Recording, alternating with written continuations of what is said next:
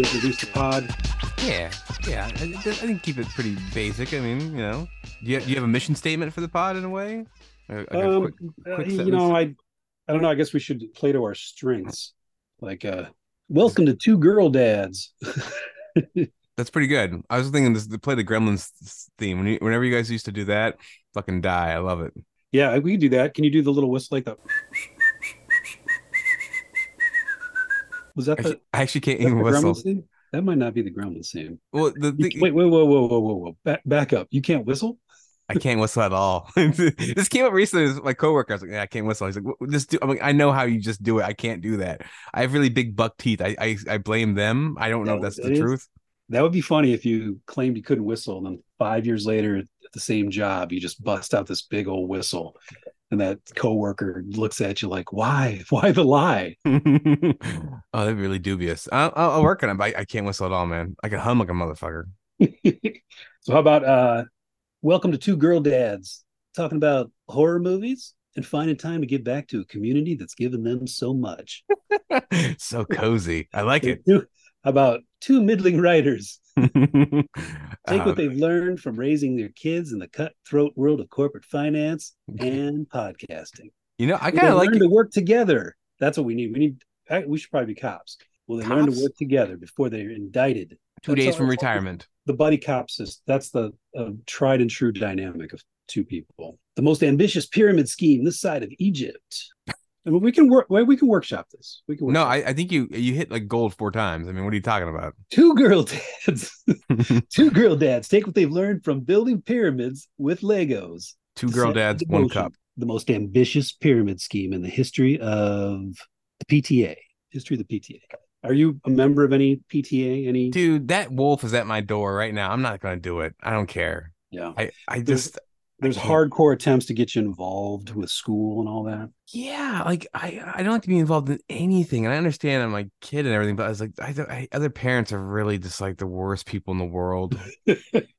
I can't empathize with them, even though I should be able to 100. percent I just I every time I see them, like, what are you doing? like we're not the same. Don't even try. Don't broach this. Are you? Well, we're in uh, pre pre K, TK, pre TK, so she's not quite in kindergarten yet. Um, but we're we're doing the routine where we take she goes to school every day to learn how to go to school. I Right. guess. But yeah, it's a real you know. There's a, a huge line of cars to pick them up. You got to park far away, and I've been getting there real early and then walking up. But then I feel weird because I'm walking into the school, and I don't know. The system the system is just it's very California. You know, it's there's no real rhyme or reason to anything. I, I, I don't no think that's just. California. That's kind of my situation too right now. And like, there's a situation where we have an, an offer to uh, meet other parents, and um, it's sort of like there are gonna be a bunch of like you know get to know you kind of games. Like I think there might be even name tags. And yeah. I'm like my hackle is raised. I really don't want to do that. And I I see these people line up for their kids, and it's really funny because everyone's got this kind of like grim faces. When they see their kid, they they lighten up and they're all bright and sunny, and that, that makes sense. But before that, they're just like these mole people, and I can't imagine just having a chit chat with anybody. I don't know. yeah the small talk is tough and then it feels like uh in a weird way a workplace where i don't want to i don't want to give away any true thoughts or feelings or opinions about anything i just want to kind of do what needs to be done and and get her out of there but yeah it's rough um they're downstairs making some some muffins right now oh, nice. What kind? What uh, talking? slow down. She's gonna, uh, Amy's gonna put all sorts of like healthy shit in it, so it's gonna be there'll be some sort of fucking zucchini muffins or something. I don't know. It's always Mm. it's always a gamble. It's always a gamble. They smell good. They always smell good, and then you get it, and it's got some sort of green tendril. it's like But- honestly, you're gonna have a muffin. It's a muffin. I mean, what? we don't try to church it up too much. I mean, I, I think I think embrace what it is. Although I say that, but my new thing is I eat these Yasso uh, Greek yogurt ice cream bars, which are delightful and they are kind of good for you compared Really? to. ice oh yeah, I mean, there's tons We of protein in Greek yogurt. We, we got a kind of an ice cream junkie in the house. That's funny. We've come full muffin circle because I think we ended the last podcast talking about going to get muffins. That's what it was. I was uh I was hopefully running into the guy who almost ran us over at karate. You remember me telling you about that? Yeah, And uh, uh he never I never saw him, right? The last time I talked to you, I hadn't seen him. Well, I not only did I see someone doing the same thing, I saw like five people on the sidewalk with e-bikes. It could have been any one of them could have been him. Um, and I just sort of locked up. There's there's no vigilante justice because there was uh, it was in the exact same spot, exact same time. Um, they were coming down from karate, and I went down to the street on the off chance that you know this person has a routine. Right. And uh, and there was there were everywhere e-bikes all over the sidewalks. One coming out my way, one going away from me. All of them kids. So I just kind of I picked the oldest one and just kind of yelled at him and said, "Hey, yeah, you." He's like, "What's your fucking problem?" Right. which is which is sensible. Because was it Yeah. him? I don't know. See, that's the thing, but I guess collateral damage. So And he's he had to stop at the light, and I hobbled over to him and said, "You almost hit my kid two weeks ago." Oh like, "I did not. I did not." And I and I was like, "You probably didn't," but I was I'd gone too far. I'm like, what are Right. you on the sidewalk for? You you have a bike lane. You're right next to the fucking bike lane. What are you doing? He's like, I don't fucking worry about it. And then he zipped off. And then somebody came out of the there's a dress shop right there, and she came out said, I saw the whole thing. And uh, I think wait, she two was, weeks two weeks ago she saw it? no, she saw what I just did. Oh, okay. Yeah. Wow. That's She said, Amazing. I saw the I saw the whole thing, and and she looked like she was ready to get some content on her phone, but Hmm. I, I just kind of wan- wandered off, and I thought, what is what does that mean? You saw the whole thing? You saw with no context me yell at this guy, like there's no, uh I don't know. I think she just want, wanted to be part of it. right. So it's safe to say you have the largest rogues gallery of any person I've ever met in real life. Like there's no Mhm. one with as many as far as like perceived enemies. Yeah, yeah, exactly. Like it's it's it's it's really impressive, honestly. well, this I think it's uh, based on a lot of the recent stuff is just being paranoid because you have a kid, so you're just looking for yeah. weird shit around every corner. And this particular corner is where I get my my poppy seed muffin from this uh the ugly mug. And there's just I, the high school up the street, and there's all these like uh food trucks, and it's just pandemonium. But there's it's one of the rare places in California that makes sense where they have a bike lane, they have Right. they thought it out a little bit, and everybody just jumps the curb on these e-bikes and just starts zipping around.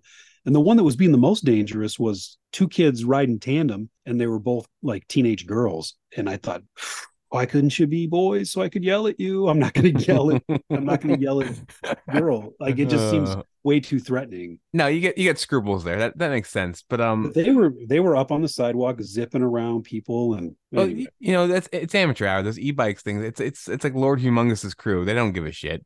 Even and, and there it's, it's new technology, right? They're right. they're fairly new. Um, so I don't trust it in any way that and none of these kids are wearing helmets on those things. That's like being on a motorcycle without a helmet, like know riding through what? a mall. Now hearing this, the PTA needs you. You might actually become the president. You got you got what it takes. You got the demeanor. Um, quick quick sidebar too. Poppy seed muffin is the way to go. Those things are so good. Lemon poppy seed every Oh, yeah, those are tasty. yeah. Are- that's all I can think about while the zucchini muffins are cooking downstairs.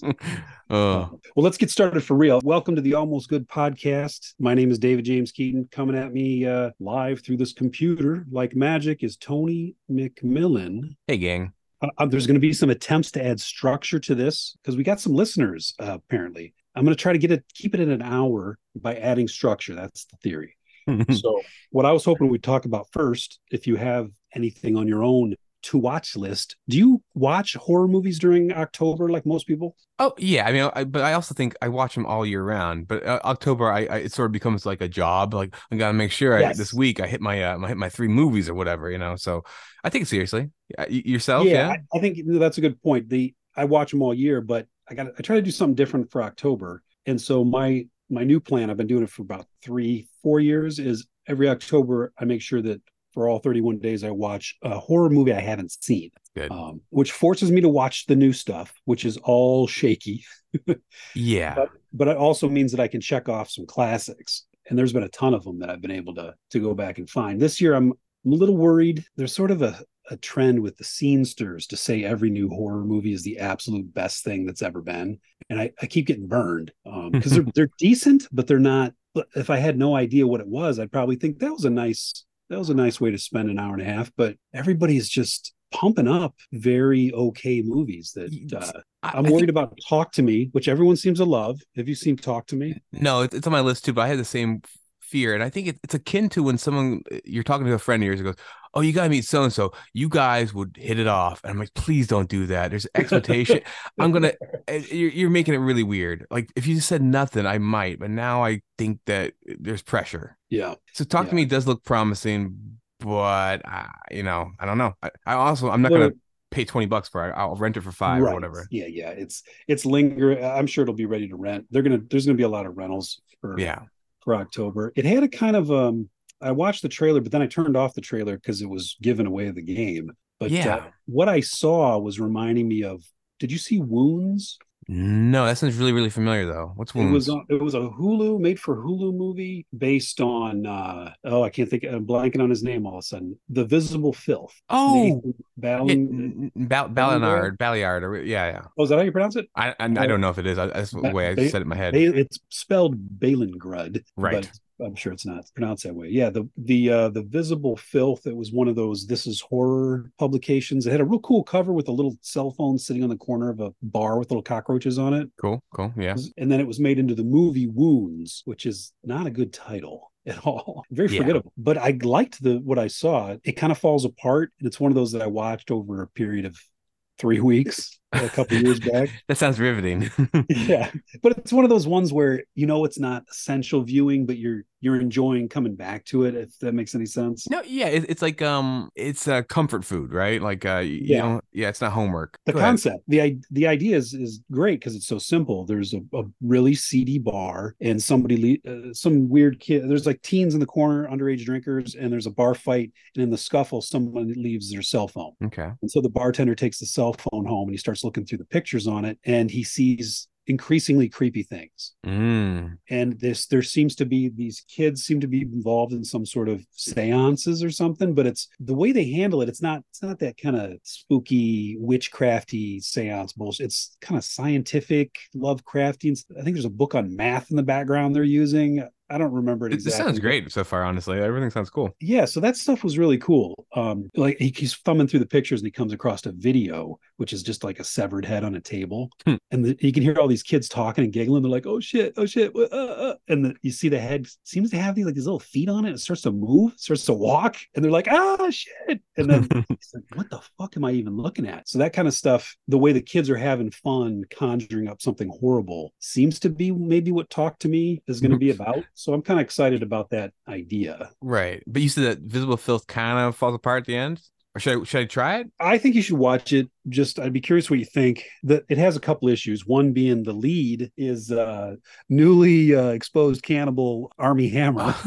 I like. It's funny. I had I have no recollection of the film, but I was like, "Is it gonna be Armie Hammer? Is it gonna play Armie Yeah. Hammer?" I knew it. and I'm not saying that his his cannibalism would not be a turnoff for me watching that movie. The problem is that he's obviously a, rich, rich, rich man. Right. So for him to play the kind of low life bartender, I just wasn't buying it. He's perfectly cast in the Facebook movie Right. as as twin privileged rich kids. Sorry to bother you. I thought it was another good casting of uh, using him for what he is. That's yeah. that's how you're going to use him. So for this one, he's wearing like a concert T-shirt. And he's always kind of scratching, like itching himself, and everybody comments like he smells bad.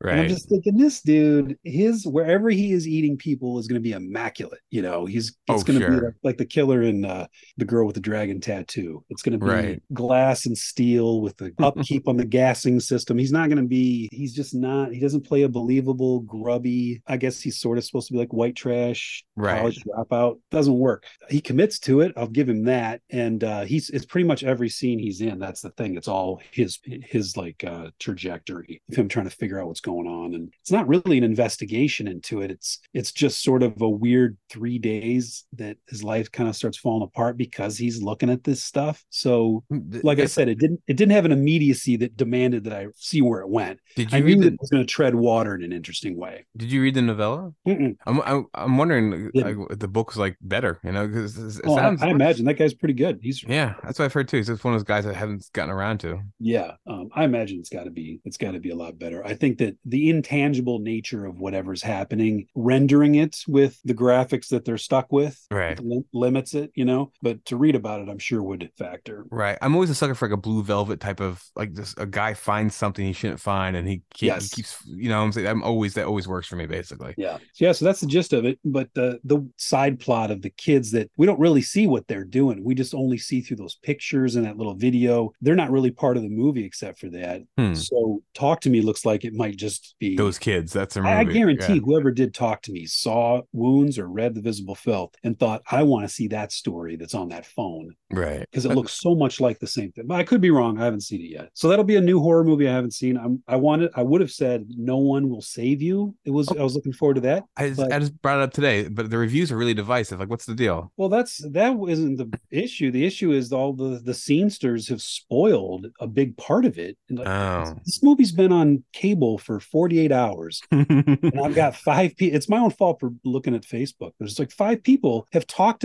about a pivotal experimental nature of, to the movie. I'm tempted to ruin it for you just to talk about it. I don't know. Well, I'll, know. I'll I'll ask I'll ask if it's this, and then if it's not, don't don't tell me what it is. Is it the fact that there's like one line of dialogue in the whole film? That is it. Okay. I- if, if you, I was gonna say, I'm sorry if someone's listening to this and I if I fucked up for you, but for me, that's, I'm the like, that's the cycle of abuse. Like I was abused.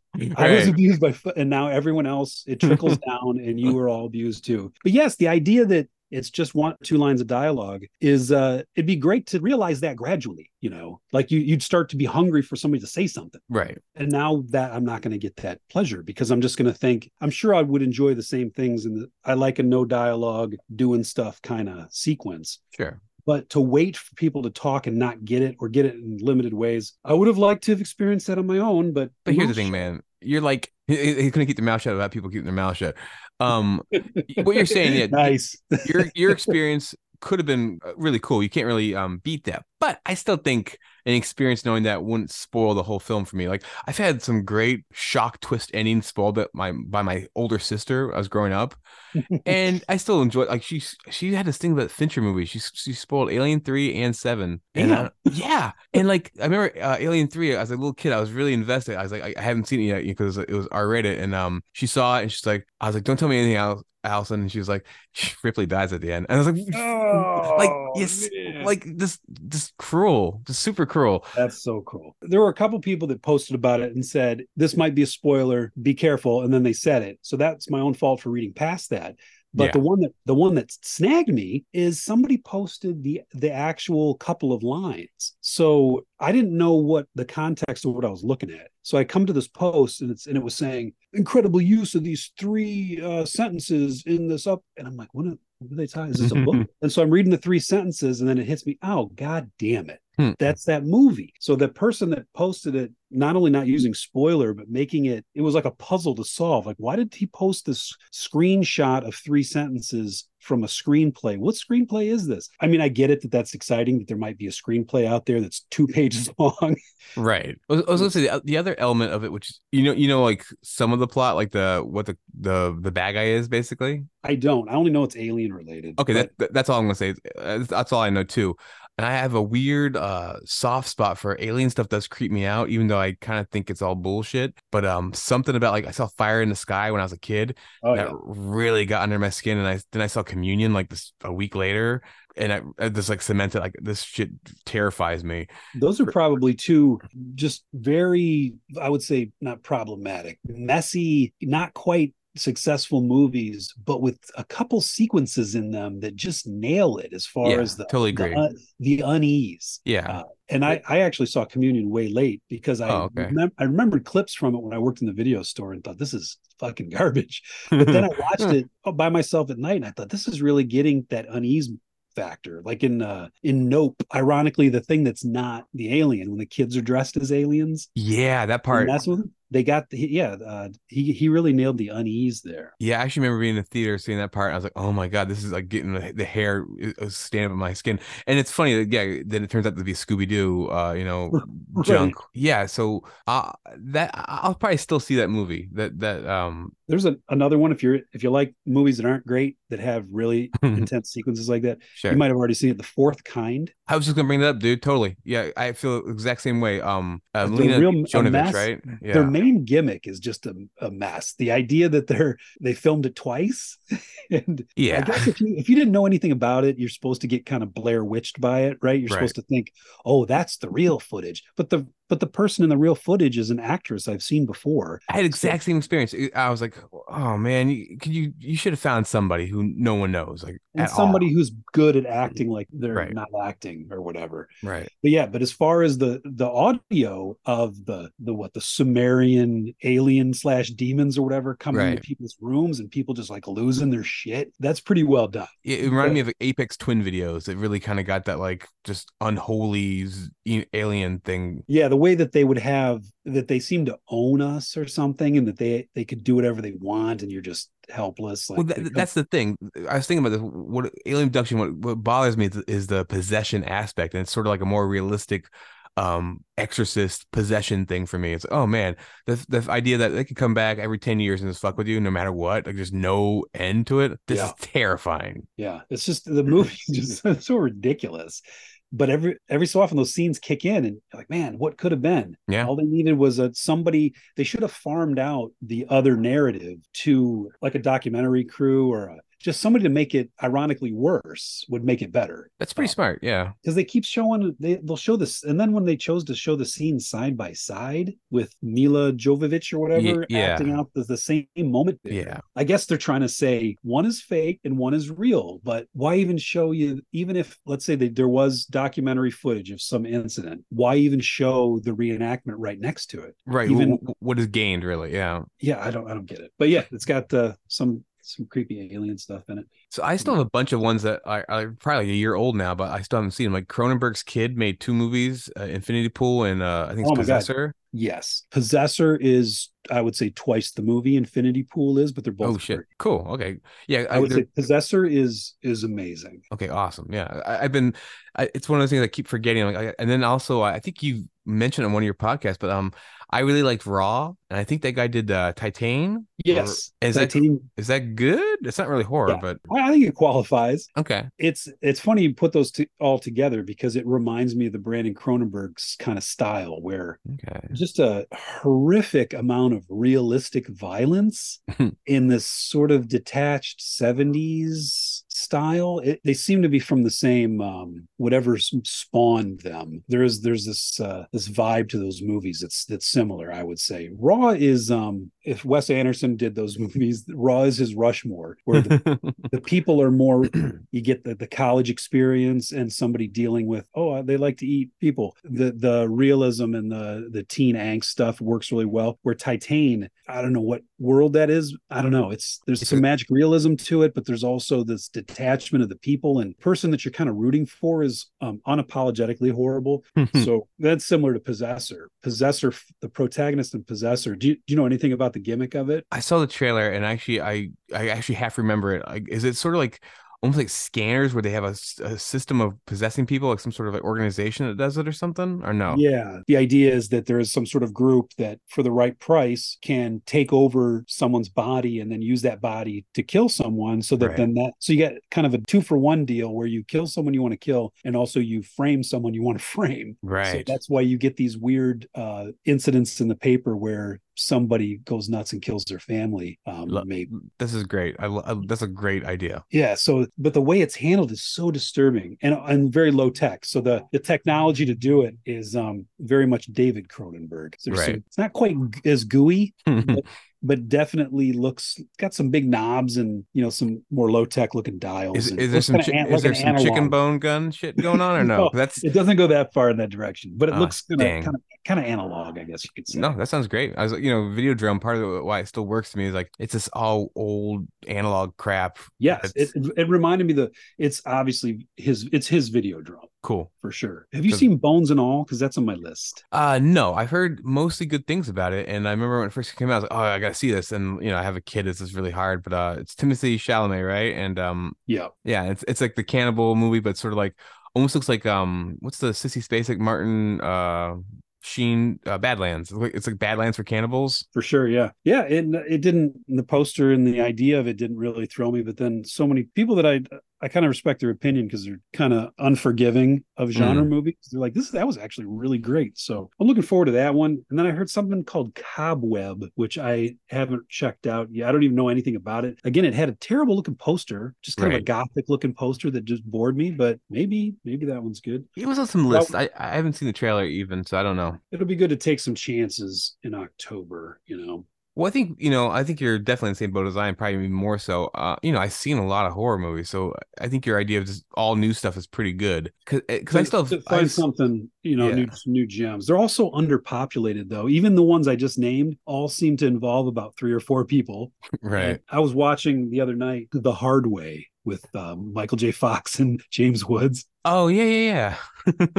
Uh, my sister and I were watching at the same time. She's in Ohio. We both we both pushed play at the same time. She had never seen it, and we had been reminded of it because there was a Key and Peele sketch where he pretends like he's uh, Will Smith's son. Have you seen that one? no. It's where, where uh, Jordan Peele pretends like he's Will Smith's kid who's uh, on the phone with his agent. They're trying to give him scripts, and they're like, "So I, I forget it exactly, but he's like, so you go you go to this uh, the school." He's like, "The what?" Like this, or you could go. He's like, "You mean outside the limo?" That's fucking great. Because So like the that hard way, Michael. J. Fox is an actor who's hanging out with a real cop, right? That's the whole bit. Yes. Yeah. Yes. Okay. And there's a the sequence at the beginning of the hard ways almost identical to that skit where Michael J. Fox when they first introduced Michael J. Fox, he's the spoiled brat who's walking around this big party. He's on the phone with his agent or something, and they're trying to they're pitching ideas to him, and he's like, no, but he's and he's pouting about the food they're bringing him. The same thing is in that uh, Jordan Peele skit. But the best line in it was he goes, so so your character has to make a choice, and then Jordan Peele goes, a choice. And they go, yeah, you know, like you have two things and you have to pick one. He goes, but there's two. He goes, yeah, but you have to decide which one you want. He's like, but there's two. He I told you, no more science fiction. Oh God, it, that's that's pretty funny because honestly, it's it, every time you see like uh, then the nepo baby is a big trend now, but it's true. You wonder how much do they understand of, of life at all to pull for their characters.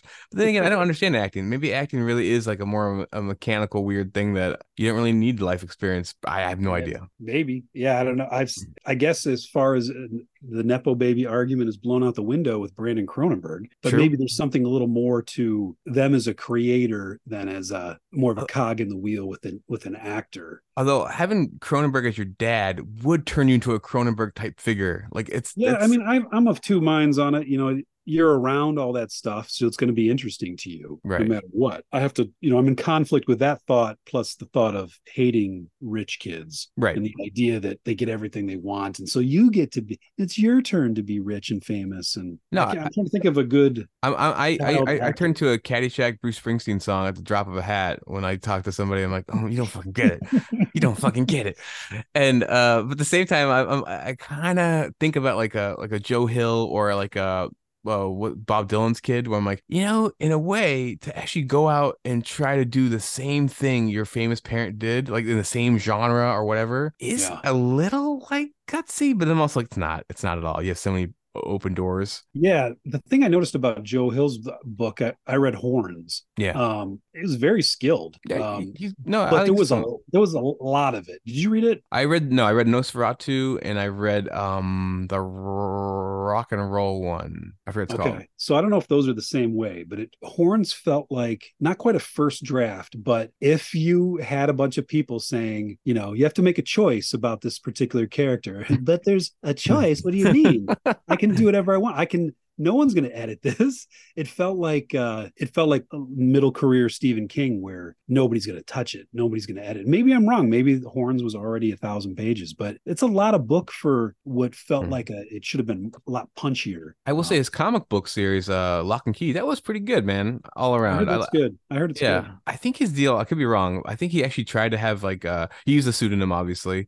And he uh I think he tried to be incognito, but he looks exactly like his Yeah, dad. he does. I I met him and I actually thought I basically I didn't think he was his dad, but I saw him at a bookstore and I was like, I just saw this guy. I was like, hey man, uh, did anyone ever, ever tell you you look like uh Stephen King? he's like, all the time. I'm I'm his son, Joe Hill. I was like, oh, and I was like, hey, how you doing, bud? I'm like, I'm, I'm great. And it was it was really friendly, but I was like, really weird. And he was like, Has anybody ever told you you look like Bjork? oh, I would have I would have kissed him. My I think my Bjork days are over, man. I got the gray beard. I think you know. I saw you know the Northman. It's not it's not the same. Lost it. Oh shit. Yeah, so uh that's the to, to watch list. And as far as um a to read list, uh, are you currently reading anything? Yeah, so I'm reading a couple things. So I I finished um Tom Scioli, is one of my favorite comic book creators. He just did a Stan Lee bio comic called I Am Stan, which is really good. And like he, he just did Jack Kirby one a couple years ago, which uh, I like even more. But this is really well done, and it gets into like Stan Lee is a really interesting type of person because he's uh, it's sort of like some people give him way too much credit, and other people don't give him enough credit. It's an interesting story about this guy who kind of um, he helped this industry, but he also ripped off a lot of people, and he's sort of a victim himself, and it's it's just really messy and and interesting. I, I think that if they actually made a movie of this, like this could be a, like a, an easy Oscar win for somebody. But of course, since Marvel's owned by Disney and they're going to protect their image, I can't ever see them making a movie being this candid. So that was really good. I'm um currently that's interesting because that's that's kind of the genre that that you're in with your serious creatures, where I, I, hadn't really heard about anything like that before. A comic in the comic world. I guess maybe I have, but it's interesting that that sounds so much in your wheelhouse. That story. I will say I, I, I got there right? first, man. So Tom Scioli, who I do love and look up to, I was there first. Tom. it no, sounds he's... like he's yeah. It sounds like very similar to what you're up to what you're up to yeah the thing i guess one of the big differences i'm using a lot of analogs and having a little you know fun i'm i'm doing boogie nights but not doing wonderland he's doing mm-hmm. wonderland these this they're all they're all named um but uh it's i think it's a really good book it's it's a really cool comic book i think should, uh, people should check it out and like his jack kirby one's even better jack kirby is the unsung king of comics he's he's, he's amazing. His life's fucking nuts. Um but uh the thing I'm reading, I'm not done with yet, but I'm I'm enjoying. It's weird though. Is the Once Upon a Time in Hollywood um, uh, book adaptation? Well, yeah, I've heard of people have a lot to say about that. I'm like four chapters in, and I enjoy it. What I like so far is uh almost none of this is in the movie so far. This is all. yeah, that's what I heard. I heard that it's it's so perverse that you get a ton of new stuff to expand it, and then when you're you're waiting for the Brad Pitt stuff to expand, somebody that read it, they're like, he gives you nothing. thank God because I, I, I think he's too smart to be like, oh, here's here's the truth, because that's the that's the best part of the movie, in my opinion. It, it kind of is the movie. The fact that he may or may not. yeah, that's a little nebulous, and like it's funny. Some people are like, he clearly did it. I'm like, I don't know if it's that clear. It, it seems like likely, but uh, then other times I'm like, ah, I don't know, because it seems like some of the thesis of the movie is kind of like uh people have these secrets, and he and part of his casting in the movie is like he got you know what's her name who hit somebody her, her car to play the wife that he kills and everyone there's all these people sorted past and it's like I, I think that's a little on purpose. I don't know like mm-hmm. but, but so far it's cool. It's the only thing i'll say it's weird like i do like it. Um he goes on these tangents which i'm i'm totally loving because it's all about movie history but like the second chapter it starts out hey here's cliff and within the next paragraph it's like here are cliff's favorite kurosawa films and why and, and like, it, it, that's the rest of the chapter. At the very end, it's like, oh, and then Cliff uh, picked up uh, Rick Dalton in the car. Like, mm, that's that's a chap. That's great, but uh, that's awesome. It sounds like somebody sort of related to the nepo baby thing that you get unique circumstances when people have unlimited resources and somebody that hasn't written a book before maybe they and they've written in a different genre is just sort of learning how to do it but getting it published. It sounds like a book written by an alien who doesn't who, who's just like i'm going to do it this other way. Yeah uh, and, I, I, and, I, want, and they're going to get it they're going to publish it. Yeah I, am going to wait till i but that's my my central question myself. I'm like would i dig this if like this wasn't tarantino? I'm like i don't know because it is well written for what it is at least a line by line basis uh, but as far as the form goes, I, I have to kind of finish the book. But part of me is also like, well, maybe he's he's savvy enough to go.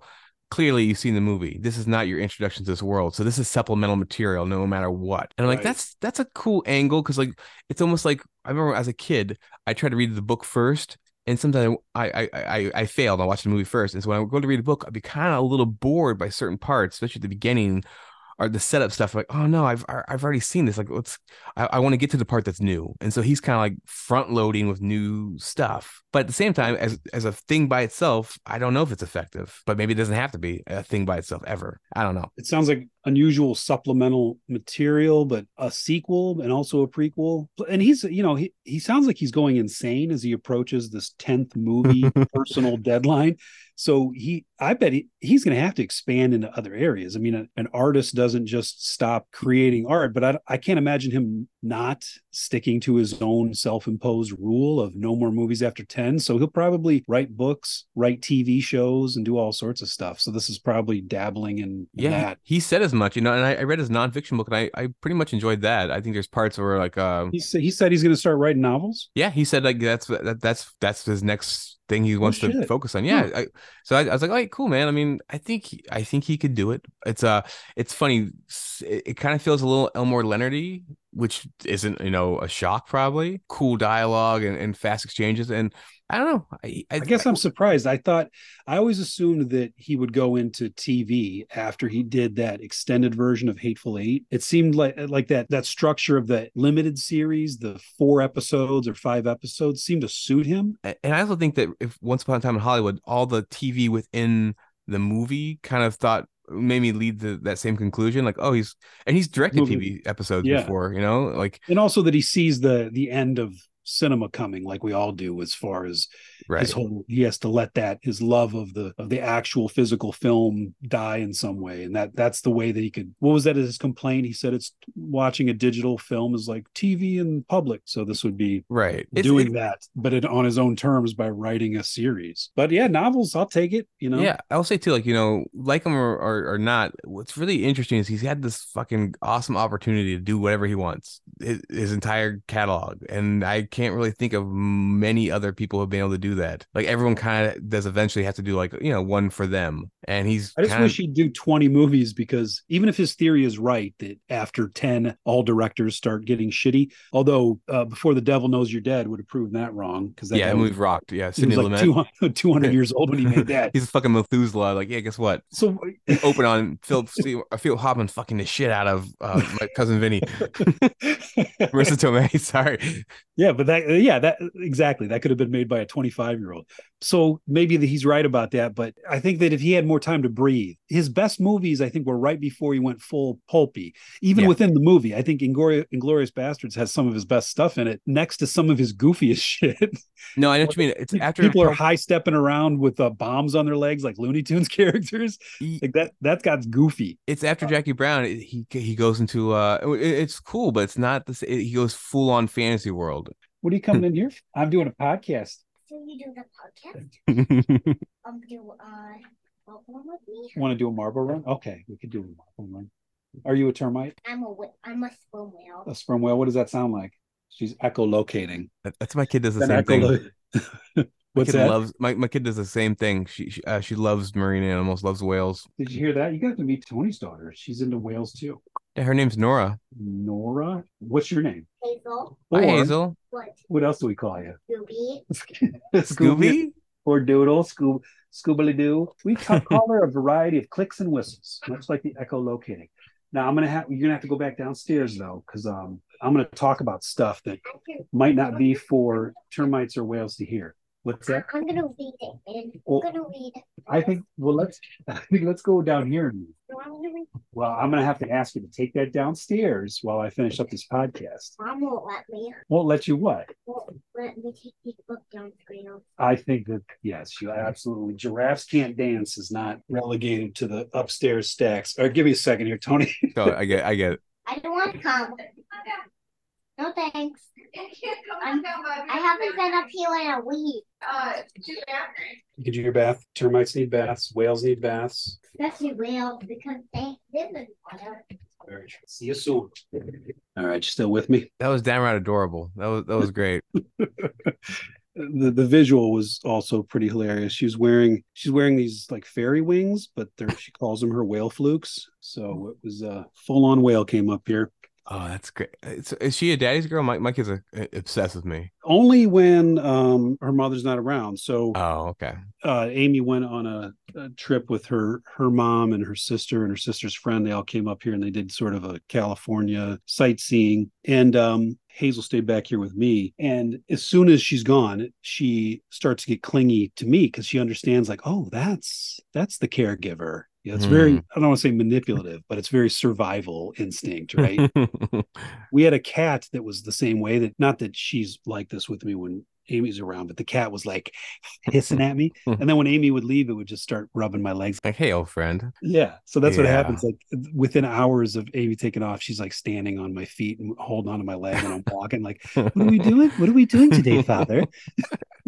Oh, that's great. the Tarantino book sounds great. I'm reading. Well, I just finished uh, Dexter Palmer's Version Control. I don't know if you've Hmm. heard. No. It's pretty great. Um, I just finished it, so I'm thinking of possible reviews for it. Throw on Goodreads for no one to see. Right. Um, Smart. But it was it was recommended to me with the people promised me it had that kind of primer energy to it, cool. and it's not really that. But uh, I think it was it was also on a list that included head cleaner. Like if you like that kind of thing, Oh. and I thought, oh yeah, well let's see what what's that that's all about. But it, it has from the whole um that whole you can't travel where there are no where there aren't roads idea of time travel that sure. There's no time machine. Yeah. yeah once the time machine is invented from that point on things can go haywire but up until that point time is safe you know Right. so that, that's sort of the theory that that it's using but it's it's very odd that there's a near future setting and the whole time you think that they, they can't find any proof that they've actually done it and I, that's the fascinating part they invent this thing they've got all this funding for it. it it's kind of like the personal lives of scientists is the book so you Hmm. get there's a lot of relationship stuff and and the kind of the day-to-day of what these scientists do so it's kind of heady in that way but it's also kind of sex in the city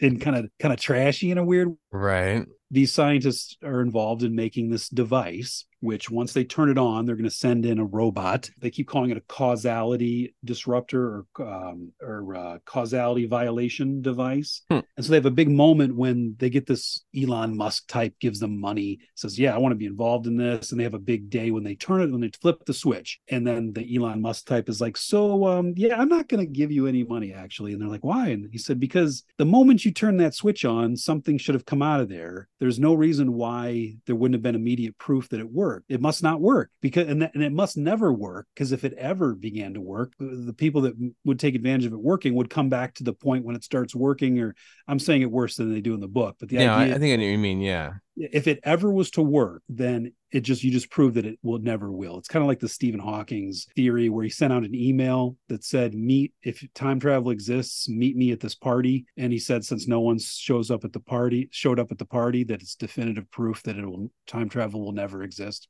Oh, crazy. Yeah. I mean, So, I mean, unless, they, they don't want to reveal that. Yeah. but then they start to get the idea this is where it gets really great is maybe it did work and if it did there'd be no way to ever know because the rewriting would happen so Right. so quickly and Seamless- easily Yeah. seamlessly that uh, they'll never know and so then i started thinking well the the reason that's in a near future setting is because and we're talking like just two or three years in from now the technologies they describe are not here but like all cars are automated um, but you know we're on the verge of that Right. so I thought maybe that's the way that it's going to reveal it is that we're I'm reading a book about what happens when there's this constant tinkering. That's why it's in this barely near future. And that kind of never resolves. It's Hmm. It just never quite it, it has a, an active disinterest in the time travel aspect, which is part of the reason I liked it, but it kind of you kind of crave some sort of big moment. Right. But to be honest, that's kind of what I avoided in my book too. Is any any explanation? I, if you if you like people just kind of talking about the, the the idea of what it could be and how it disrupts their daily life, I enjoyed it. Yeah, I enjoyed it a lot. Some moments in it that are just so brilliant that where this guy is just uh, uh, operating on another level. what Um, the author's name? What's the, name again? uh, Dexter Palmer. Dexter Paul. And anything else I would have maybe heard of? They did. I looked him up because I, I mentioned to this that I to someone that I really like this, and they said, "Oh, you got to check out his hot air balloon book." and I guess he has one other novel. Oh, The Dream of Perpetual Motion is his Hmm. uh, his debut. And that's And- the hot air b- balloon book. Imprisoned for life aboard a zeppelin that Cool. floats high above a metropolis, greeting card writer Harold Winslow pens his memoirs. See, I'm kind of tapping out at that point. it's got that little whimsical I was sound. gonna say two. Wes Anderson for you, yeah, maybe. Brothers Uh, Bloom. everybody says that that's the really good one. They uh, that one gets a lot of um, good reviews. So, so I read that, enjoyed it. I'm still formulating my thoughts on it. Um, I'm starting to dive into. You probably seen him on Facebook. Will Viharo's Graffiti in the Rubber Room. Yeah, yeah, yeah. I've never read his stuff. I, I I'm like Facebook friends with him, and I've seen some of his stuff. Yeah.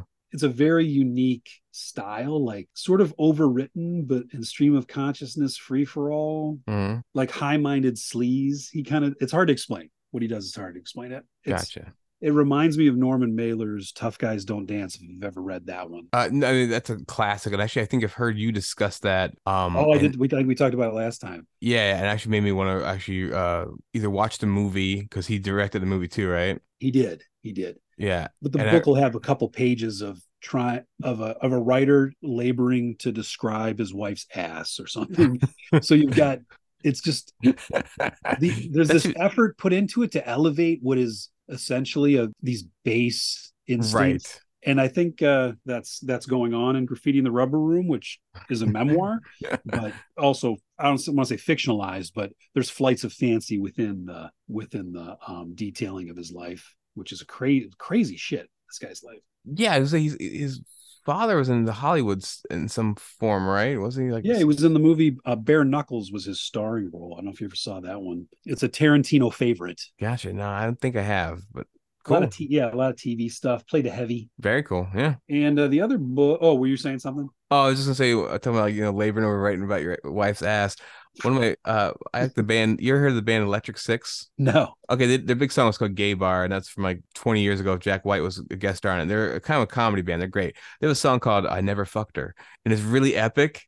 And it's like this like epic ballad, but then it, the line is "I never fucked her," and it's, it's set with such like earnestness, and it's like I I was I love it. It's great. That's great. That's like uh, there's a, a story that um, I teach in my creative writing class called "We Didn't" uh, Hmm. by Stuart Dybek, and it has a refrain.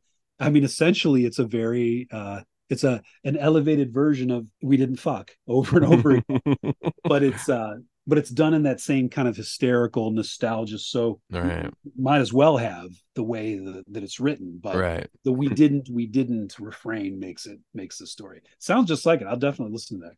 Cool. I'll listen to that song if you read that short story. All right, all right. Uh, we didn't. Available online. Okay. So yeah, that's that's about what I'm reading. I've I've been reading Swamplandia for no joke like two years. I can't get through it. I feel bad because Karen, uh, Karen Russell's written probably my favorite short story or one of them um, with St. Lucy's Home for Girls Raised by Wolves, and Mm. it's just too. It feels very young adult Yeah, that about a be kind of family turn off. raising alligators. Did we talk about this before? No, I don't think so. No. So it's a family rate they have like an alligator farm but it's kind of whimsical stuff coming of age stuff. And there's it's weird because ironically st lucy's the short story that she wrote deals with younger younger girls but is much more provocative or in its own way just like riveting and disturbing where this which seems to have more potential to be an adult book feels like a kid's book Is it like a little saccharine or is that too far? it's no it's too well written to be that Okay. it's like the good. I don't know. I, it feels like backhanding compliments, but Yeah. it's probably the best young adult book I've read. But it was never. Eh, that's how they should have marketed it. If I came across it when I was reading, you know, Mark Twain, I would have thought this is incredible because it's Right. also satirical as well. And it was it was uh, nominated for the Pulitzer, and biggest fucking slap in the face. They didn't give an award that year. Oh yeah, I heard. I remember. um, that, yeah, that that was kind of like damn. Yeah, can you imagine the the snobbery involved there? Where like no one gets it. Right. Monocle drops. yeah, that's pretty good. But maybe I maybe I get it a little bit because I'm struggling with the book and it's it's not blowing me away like uh like her short story did.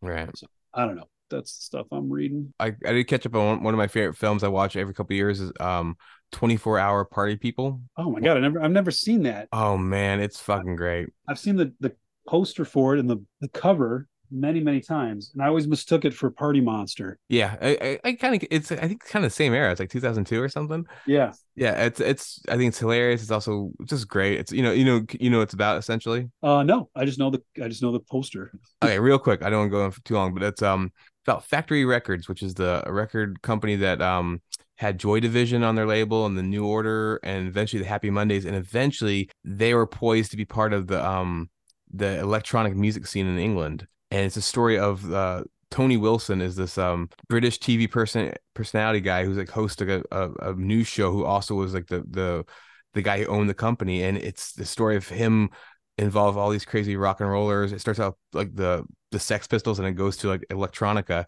and it's just really funny. To uh, it's played by um Steve Coogan, who uh, it's very he talks he talks directly to the camera, but Steve Coogan can kind of pull that off. Okay. It's really funny. Everyone who's British who's been in movies in the late '90s and the early 2000s is in it. They have a small part at the very least. Um, fucking Gollum's in it. He plays like the producer of Joy Division. It's a it's a great rock and roll story, but it's it's watch it. yeah, it's it's, it's really fun. It's, it, it has the kind of uh kind of Boogie Nights vibe where it's you know a couple decades of all these different creative people. Um, but it also has kind of that um SLC punk thing a little bit too, where there's just so many weird Yeah, shifty it sound, characters. your description sounds. I immediately thought of that. Yeah.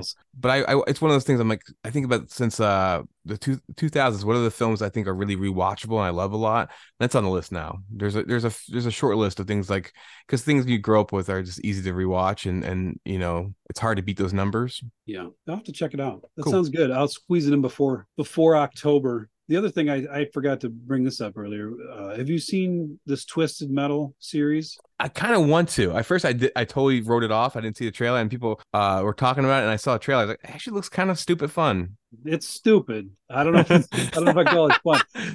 It's definitely stupid. There was some charms to the first. I watched the first episode. Right. I don't think I'm going to go back. I mean, I don't remember the game that well, even though it's right from the era when I was listening to a lot of new metal, you know, Right. and that I remember there was a clown ice cream truck and there was do you remember the guy Axel where it's just a guy holding two giant wheels? Yeah. So I remember that and he had like guns on his shoulders. So I remember that shit. Um I was kind of just going to watch it until I if that Axel guy showed up.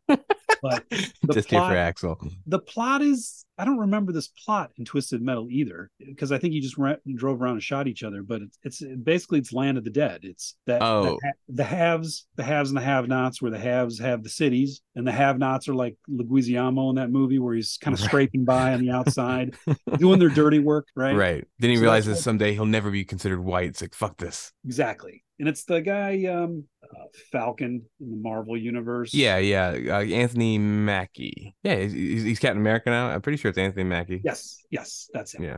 Yeah, Anthony Mack. He was in the uh he was in the the Trippy Brothers. They did that movie Synchronic. He was in that. He definitely goes for it. He's plays kind of um like a goon. He's he's uh I guess you'd have to commit to how silly it is, but I don't know. It's uh there's so many needle drops, dude. Like Dude, that shit's gotta stop. I used to love that stuff, but it's it's it's the worst one for me was um uh slasher horror movie um oh it was like Fear Street like they're the goosebumps for like 16 year olds I believe it. and it was 90s and like it was really every scene every three minutes there's a new needle drop the song didn't even have a chance to get to a chorus it was just Yeah, annoying. this has in the, I, no no bullshit. Like in the first five minutes, and this and again, you'd think I'd love it because I just said that playing Twisted Metal, you'd want to hear all these songs. Probably it plays Cypress Hill, Rap Superstar, or Hmm, maybe it was Rock. It was it might have been Rock Superstar actually, and uh, Champagne Supernova. oh shit At one- okay At one point, they show him get in the car and he hits the eject, and a Jerky Boy CD pops out, and I laughed out loud when I saw that.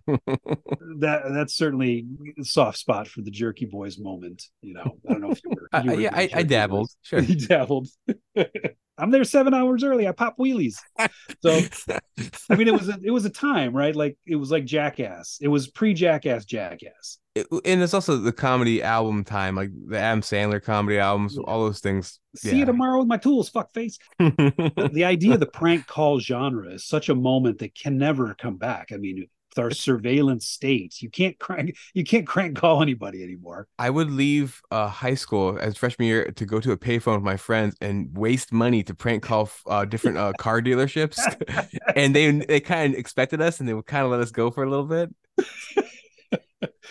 They're like, yeah, we saw crank yankers. Do what you got to do. Yeah, yeah the uh the the star 69 ruined it you know? I was reluctant to give it up. Everybody i knew was constantly harassing people on the phone.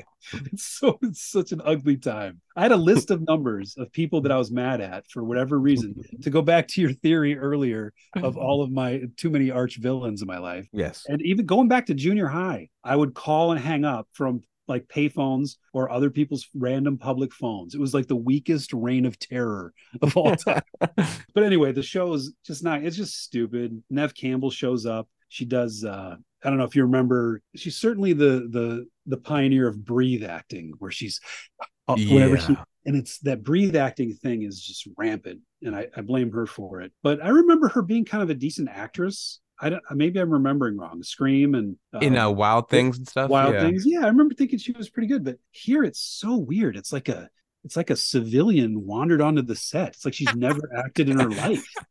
That's you- civilian. That's great. if Um, you pull up the, the scene with Neve Campbell talking to the main dude, to Mackie, and um and you'll be like, who I, I can't did they, she never saw the script until that moment? I don't get it. It's Maybe some the- of the worst acting. maybe the muscles atrophy because she hasn't done anything for a while besides a be. scream every four years. Yeah. it could be. So yeah, I can't recommend it. The the high point for me was them injecting a Jerky Boy CD. After that, after that's bad. Eh, we that's should- the high phrase. we should definitely get to the topic at hand. We're here to talk about Christine, which had a, a resurgence back in the theater. Um, there was a limited run here, and I went to um, I went to the theater to see it. I don't know if uh, did I ever show you? I may have sent it to you that uh, for my birthday one year, I'm such a Christine super fan that my sister got me a cameo happy birthday greeting from the kid, the guy who plays Moochie. No, really? yeah, I'm gonna I'll send it to you. So you remember Moochie, right? The yeah, yeah, yeah, yeah. how do you like that, dick face? So he still he still has that voice. Oh, that's- and he, that's and great. he does the the cameo thing. He didn't know. I don't know who he thought I was as far as like my age or my excitement over him or Christine, but he's fully committed to his happy birthday greeting. I'll, I'll he basically says like "Happy birthday, young man," and he tells like stories from the set of Christine. It was hilarious. So This- that that's gives you that's my my credentials as far as Christine This is fantastic. big fan of that movie. I think it's the best adaptation, and I would put it up there with The Shining as far as uh, satisfaction after watching it. But um, yeah, Stephen King was having a weird moment, so I thought it would be a good time to revisit it. We we went to see uh, we went to see it in the theater, and that didn't work. Didn't work out. We took the we took the baby. Baby Oh, the baby's just a few months old and we put the head we had the headphones because i tried this with hazel when she was a baby. We tried to go see uh, stars born as a, our return to the theater back then and it was it was an imax and that was stupid it was we we had the we pulled out the phone to do the decibel check and it was dangerous for any human being to be in that theater so we're like fuck so we immediately left right. so this time we got the headphones ready for this baby, and uh, we, you know we think we're all set. And we go in there, and everybody was mad. They saw us. Not that there was a lot of people. When, when I bought the tickets, we were the only tickets. Nobody bought any tickets to see. Nobody. I thought nobody else gives a shit. Right. So I thought it'll be all right. And if we if the baby acts up, we'll leave. And nobody else is going. So that, that's how I justified it. So when we get there, there's probably about I don't know ten people in various little pods, and we sit down and immediately the baby goes and ramps up and mm-hmm. cries. and the, the people behind us to the left, I hear him go like, "Are you fucking kidding me?"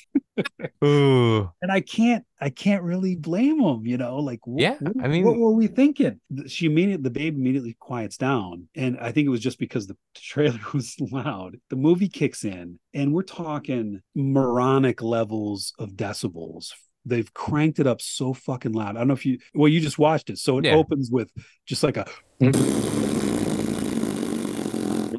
car engine. I love it. Actually, that's such a cool thing he did. Yeah, you hear the you hear the switch. Yeah. so imagine that. It just cranked so loud. Baby's like, no, no, I'm not sitting through this. So we sat there for a minute as the the engine just continues to rev, and Amy's just kind of looking at me like, "Are you going to pull the plug here, or am I?" So I was like, "Fuck it," and we left. And luckily, we went to the up to the desk and said, "Yeah, we were dumb, and um, we thought this was going to work." And they gave us the refund. So That's cool. yes, so I immediately went home and watched. I've got it on, at home. Did you Uh, force it the baby to so watch it at home with you? I should. I should have Like, so you get sit her down right in front of it, like you're gonna get used to this. oh, I thought you were gonna say, you know, she she like, shit herself, and then she'd actually be like a shitter. Like they always say shitter in the movie a bunch. That would make yeah, that would make sense. But yeah, we were we were almost gonna be some some content. Like I, I could just imagine somebody films it like these assholes brought a baby to a horror Hmm. movie, and uh Oh, that's good. it could have went bad, but so that was a big mistake. But uh, I was e- eager to see it in the theater because uh, I watched it with Amy probably ten years ago, and she said that she hated it, and I knew she had to be wrong. Like I'm sure people have their own opinions about movies, but I knew that that just cannot be accurate. And uh, I, this was a chance to you know see it in all its glory. It's all its widescreen John Carpenter Sure. glory. Um, so we tried to replicate that at home. We turned out the lights. We Um, you know, we got the popcorn, we stripped down. Nice. Uh, and uh, it was she when it was over, she's like, "You're right. That was that was pretty good." But then again, you know, do you kick a guy when he's down? I didn't get to see in the theater, so. I, I But mean, she she admitted that it was way better than she remembered it. She remembered. She says, "I just don't like it when cars rev their engines." so that's mean- her only memory of it. She said, "I thought it was more about like a talking car." No, no, that's I don't know what you saw. It wasn't this. What's funny, like it's a it's a really good movie. It is, but it's really hard to kind of um to convince somebody it's better than the premise because you like it's a car that kills people. Yeah, and it's like yes, and I think John Carpenter's smartest move was unlike the book. He goes, "There's no fucking reason. It's just it's just alive and it kills people. It's evil. There's just no explanation. It's not haunted. Nothing. It's it's Michael Myers. There's no reason, and he's really good at that. I think that that's why I think it is the most successful one because you know even The Shining has some some like ghosts and cobwebs in, in it and that kind of supernatural stuff just takes me right out of the idea of it the idea of him going stir crazy uh, and I can buy him talking to the ghost at the behind the bar and I love Right. the movie honestly. Yeah, but when it tries to turn into a haunted house i just get kind of bored with it and uh this movie does what carpenter does best which is there is like you said no reason. They and plus the the dilemma of these characters trying to come to terms with what must be happening. Um and the, in the book honestly it is a ghost story. So the book doesn't even do what carpenter's movie does which is everybody knows what's happening but they can't say it. They Right. and they they, they dance around it they want to accuse him, but you know, there's no way he could have done it. He's got proof that he's not around when these things happen. So when the cop is and Harry D- Dean Stanton wants to just come out and say, "I know this car did this," right. they don't want to accept the ludicrous premise, and the movie never falters as far as taking it very seriously. Yeah, and I think you're right. If if one character said kind of says it, it, uh, would just take the air out of it. Um, it's funny. I I- I think about it. I was thinking about this today. Okay, so Stephen King's been adapted so many times. I kind of think it's like Carrie, The Shining, and Christine are the ones that, are, and The Dead Zone are Yes, are the are the good theatrical movies, and they're all they all have very strong directors really uh adapting them. Like they're really putting their own stamp on it. Um, yeah, I agree.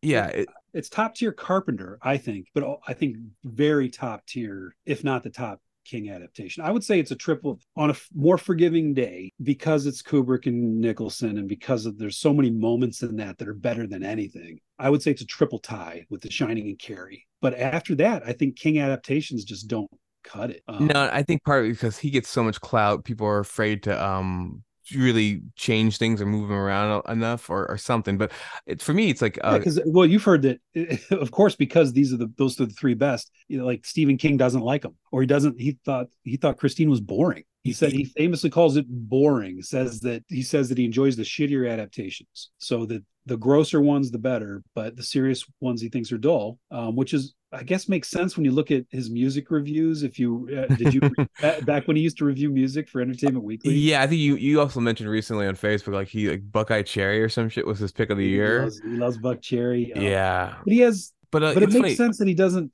if he has bad taste it makes sense that he doesn't like his own best stuff it doesn't mean like it's not like uh, basketball coaches are almost always former basketball players uh, an amazing writer doesn't necessarily have to be an amazing reader or yeah, or even like you can be really uh have great taste in one of the arts, but also have terrible taste in like something else. Like he could like doesn't basically he's a great writer doesn't mean he likes mu- good music or whatever. yeah his opinion on his own stuff is completely destroyed by the fact that he prefers the tv version of the shining which is atrocious Yeah, I actually only watched the first half of that. I was like, I can't Oh do this. God.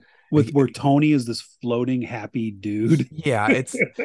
but as I say, with with, with the Carpenter of it, like, you know, I, I have another podcast called uh, uh Five Star Autopsy, and I, I did John Carpenter, and I go through people's whole career, and I kind of say, well, I think they had a great run here, and then they kind of maybe had a dud or a miss, and then maybe they come back or whatever. So with Carpenter, I do love Christine, but I wouldn't say top tier for me. I think it's middling Carpenter. I think he's still he's right after the thing. I yeah, of but that's that's got to be a part of his run, right? At least, or is that the end of his run for you? So I think he basically the continuous run, the end is Christine, but he comes back for a couple movies, but they're all like um they're all isolated. Uh and Christine is not a, again, it's not a bad movie, but I think it's it's really tough to come from the heights of the thing to Christine. I feel like he's a little he's playing it a little safe Christine a little bit. Like there's definitely some Carpenter flavor. He does the music. Um we mentioned the intro with the ignition sound, and I love the car talking through rock and roll songs. It's all really fun, but it does feel like he, uh, he, you know, he went crazy on the thing, didn't make a lot of money. Studio was a little pissed. He lost his uh, Stephen King adaptation he wanted to do, which is Firestarter, which is not a great story either. But he's but if you real quick, if you have you seen Firestarter lately? No, I've not It watched it since. I, so much like a John Carpenter movie. I don't know if there's It stuff he filmed. oh, you mean this- even the look? That's like the story It- really lends itself to his thing. It looks like a Carpenter movie. It feels like a Carpenter movie. It even has the synth score. I wonder if it's like because he ghost writes some stuff or takes his name off stuff. You know, like like when Spielberg secretly directed Poltergeist or whatever. Right. It feels like a Carpenter movie in every way, and he does it uh, right after the Thing and Christine and the Thing. And honestly, Firestarter looks great. It's got the feel, the feel of, of his stuff. So I wonder if anyway, Dean Dean Cundey, his like longtime cinematographer, actually did that one. That'd be kind of funny if that's like part of the look that he did uh, Firestarter. maybe Like, he, he was already attached. Like, like they had the Carpenter team, you know, and then Carpenter's out, but they kind of kept those guys. I don't know. like Halloween three, where like is that another secret Carpenter movie? Because that feels exactly like a John Carpenter movie. Well, it's funny. It's, that that one's directed by I think Tommy Wallace, Thomas Wallace, who's like he worked with John Carpenter on Halloween one and a bunch of his other movies, and so See, it might be like uh, Clint Eastwood brings in his buddies, but right. takes it away from him. Even Stallone. Stallone's notorious for like on a bunch of his Yeah. movies. He he directs them basically. He has some other guy do all the, the shit work, but he's the one who call he makes the call. I could see that, man. Like Christina, I will say this: like nobody else would have made such a good movie out of. Again, it's it's a really hard premise to get past in a lot of ways. Although it's funny, essentially it's, it's Duel. It's Ste- Steven Spielberg's Duel, which rules. It's a Yeah. a, a car, and in Duel, it's it's it's more ambiguous. Like you, the car probably has a driver, you just never see him. But it's you do see that driver, don't you? Eventually, wait, do you in Duel? yeah, I think Okay, well that that's It's that was a like bad the, call. It's more like the car, which is a really bad version of Christine. Uh, but I have fond memories of the car I don't know if you've ever seen that one. What's, the, what's who's in the car? What's the car? Um, who's the guy? Uh, James Brolin's in it, I think. Okay, heard of him. the Yeah. sheriff. Uh, the guy who plays uh, the guy in Total Recall who says, um, "I'm gonna fuck you up and be home in time for cornflakes." Yeah. that guy. He's in it. I think he's in the car. it's one of those sort of forgotten 70s movies but it's about an evil car there's a lot of moments in that i i think that uh the car is uh, was the trial run for that story it, it's interesting how carpenter had trouble with the thing went back and redid it or whatever and that's maybe that's why it's his best movie because it was so fussed over and I think the fog, he they said he went back and had to refilm a bunch of stuff. And I think that Yeah. one looks great, feels great. And I and from what I was reading, uh Christine, they went back that he finished it and they didn't have any of those morphing effects of the car reconstituting itself. He Thank did it. God. It- it's all Yeah, reverse imagine it with without it? I don't understand how because you have to see it. And, and- and it's- it's one of the best scenes in the movie when he when uh it- Show me. yeah show me what's, it, what's his name Arnie Yeah. yeah Arnie says show me and like so if I remember correctly it's reverse footage and they use um suction to make the metal uh like go inward and, and then it looks like it's going outward um Yeah, I guess none of that stuff was in it. That he got together with his effects guy after it was done and said, "Let's make some orgasmic car morphing scenes," and they they're great because it's weirdly enough they don't spoil the illusion of the intangible nature of the threat. Even though we see it now moving on its own, because when you see it moving on its own all through the movie, they've blacked out the windows, which I never noticed until this viewing.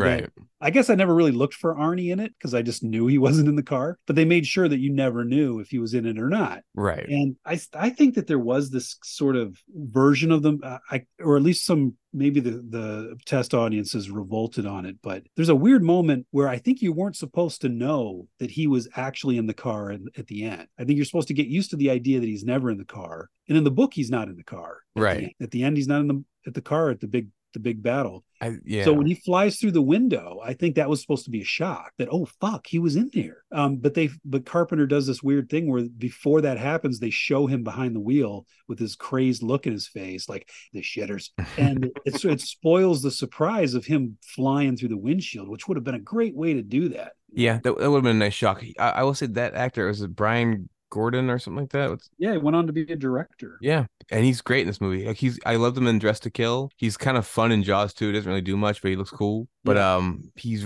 he's just really good like he i um i buy it actually because even when he's he becomes like cool arnie he's really not cool he's like he's like when a dorky guy like comes back over the summer Yeah. and is trying to be cool Let's motivate. yeah and it- Don't you like beer? and it's like his uh, interactions with folks because you know his mom comes off really terribly um you get where he why he's like this to a point i think the only bad the, the casting whole, the whole Scrabble uh, dilemma. Oh, it's so good. Um, I think he's a fine actor. He's just kind of got a potato face. Uh, his best friend, who's like the good guy in the movie, it's it's like I wish he looked looked more interesting because half the movie is his face. The other guy, yeah, um, uh, um, Dennis. yeah, Yeah, he he went on to be a director too. Oh, cool. He's, he's a fine actor. He has kind of a Kevin Bacon thing going, like his Yeah, way- it's funny. Uh, Amy was endeared to him more than uh, more than Arnie. She she felt that Arnie was unsympathetic because of how poorly he was treating everybody as he was, you know, going to the dark side. But as far as Dennis, she made some comment when she was watching, like, I, I kind of like this kid. You know, he he questions authority. He sticks up for his buddy. Even more so in the book, where the book is sectioned off into three points of view right. and so you Den- you get right into his head. But the I think the movie is kind of is De- like you said, it's Dennis heavy, and uh, he is kind of kind of dull compared to Arnie. But I would agree that he's a, he's like a nice guy. He was likable. I don't know if you saw this that the the one who plays his girlfriend was um had a twin sister who uh no, they the- played jokes on Carpenter and brought her to the set. this Uh, is the, the Baywatch lady. Yes. I guess she has Oh. a twin, she has a twin sister, and it- it's such a Carpenter reaction to this. So as a joke, they're doing the the climax with the with the truck, and they bring the sister in and, and put her up in the truck, and they start doing they start filming some scenes, and the crew knows, but Carpenter doesn't know. And uh, he pulls somebody aside and says something to the effect of, "What?" He says something like, "Something's wrong with her eyes today. She's she's just not something. She's sick. She's just not doing well." And then they spring it on him and like, ah, ha, ha. and there's a picture, I guess, on, from the set where the sister is sitting there, and he and Carver's looking right at her like something's wrong. And they ask, there's an interview in the making of, there's a documentary, and they ask him about it, and he says it was like those pod people. I thought that she'd been replaced. I couldn't figure out why she suddenly wasn't any good at her job. why she looked just slightly different. Maybe it was drugs. I couldn't. So yeah, it's it was. I Funny. love it. They thought it would be this fun, ta-da, and instead he's like, "Oh no, she's strung out." I love it, man. I mean, it makes it makes total sense. I mean, he's the guy who made the thing. It's Yeah, he's- it's, he- he's it's a rough- he's endlessly fascinating to me. Like I uh was watching a, a clip from him uh, on the set of Halloween, and just he was bagging on George Lucas and Spielberg, and he doesn't give a shit. He's like, yeah, Oh yeah, I He's saw like, that that Jaws- interview where he just yeah. tears him to shreds. he's like Jaws is pretty good, but then Close Encounter, what what is this? And it's just like it's just great. Like Yeah, which is funny because Starman is his close encounters in so many ways. But oh yeah, that really felt like. And it's funny. I I actually I've not rewatched Starman. I, I liked it as a kid. I I, I kind of think it isn't a cynical thing. I think he was just trying to do something a little different, and it it kind of lent itself to that Spielberg thing. But maybe I'm wrong. Maybe it was a total like, well, Spielberg beat me of ET, so I'll just try to make ET. Yeah, and plus, if I can't imagine how frustrated you would be with like the Spielbergs and the Lucases and all that whole California crew, where he seems like a scrappier, doing right. himself kind of guy. That it must have seemed seemed like this monolith uh, blockbusters just rolling over the landscape. Yeah, couldn't- I could see why he like you know doing his tenth film still with like a small ass budget and like a thirty day shoot. Just like God damn it, like what am I doing wrong here? Even though you know Yeah. almost everything became a huge cult classic at least ten years later. maybe he's coming back. Is what they were. I was reading something Oh, about he was going to do. I don't know. I don't know, man. I just saw a trailer for he put his name on these uh series Oh, of yeah, it's bad. It's like these uh real life uh crime cases that uh, they've been um dramatized into TV uh episodes, and I I don't think he I think he simply put his name on it. But I saw a trailer. I was like, well, I John, think just he just needs to put his name on some pinball machines and be done with it. right? But I, I loved him touring with his kid. I think that was a great, weird, like second career. But I guess he needs more money for those Moog synthesizers or something, you know. right, I was surprised. Uh, I can't. I always forget Harry Dean Stanton is in this. I love seeing him in anything. His face is so interesting. Yeah, when he shows up, it just elevates. It's I already love it, but it just elevates it. Such a confident presence, and he makes a great cop in this too, which I've never. I don't think I've ever seen. That's not true. He was a cop in. uh Was it? Pretty in pink. he, should have been. What was he a cop in? He was. Was it uh, Slam Dance? Wait, what the hell is slam dance? What's slam dance? Oh my god, you haven't seen Slam Dance? We got to do. We got to do a pod on that one. It's What um. I'm not even gonna I'm gonna let you experience that one on your own. But yeah, he is a cop in Slam Dance, uh, where he knows what's he does the same thing in that, where he kind of knows what's going on. He's a step ahead, but he can't really come out and say it. I was actually so obsessed with his that moment where he questions him you know, after the after Moochie, my my buddy Moochie gets squashed, and Arnie's being real sarcastic about. It. He's like, "Isn't that what you do with shit? Scrape it up with a shovel?" Right. Harry Dean Stanton can't come out and say what he suspects because it sounds insane. Because he has receipts that he wasn't there, and and back in high school, we had we were supposed to do some sort of presentation. I don't even know how. Back in the '80s, you could do anything in class. So I hmm. some for some reason I was showing them a scene from Christine as my assignment. And I showed them that scene and tried to explain to the class like why it was so good because they couldn't say what they wanted to say, which was that a car was alive. That, and so I'm saying to the class, I'm like, so what are they saying in this scene? They're not they, they're not saying what's really there. This was me stumbling onto subtext right. without knowing what subtext was. Right. I'm like, what is the, the cop's theory? He can't say the theory that you didn't fix the car, that it fixed itself. What are they saying? And of course, the class is saying to me, What are you saying? We don't understand your presentation. and the teacher is saying to me, like, is this a report about the book or the movie? What are we doing here? I actually told that told that to Amy uh, after we got out of the movie when I was talking about it. She's like, and so, and so started a lifetime of misunderstandings. I was gonna say the same basis. Uh, that, that set you on your path. That seems like everything you're about.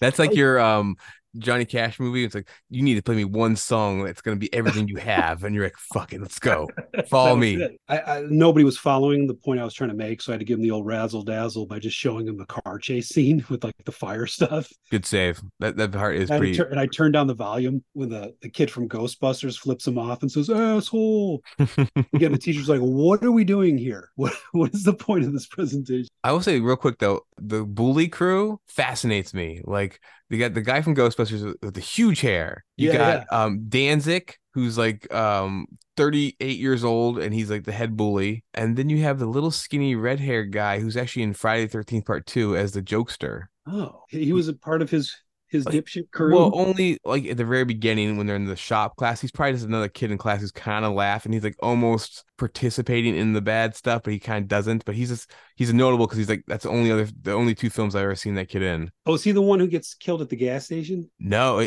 Oh wait, yeah. I Where think he's standing next to the car and he, he gets wiped out. He might be. I was gonna say oh, when you first said killed, I was like, well, he actually survives Friday Thirteenth Part Two, but you're talking about Christine. Yeah. I got you.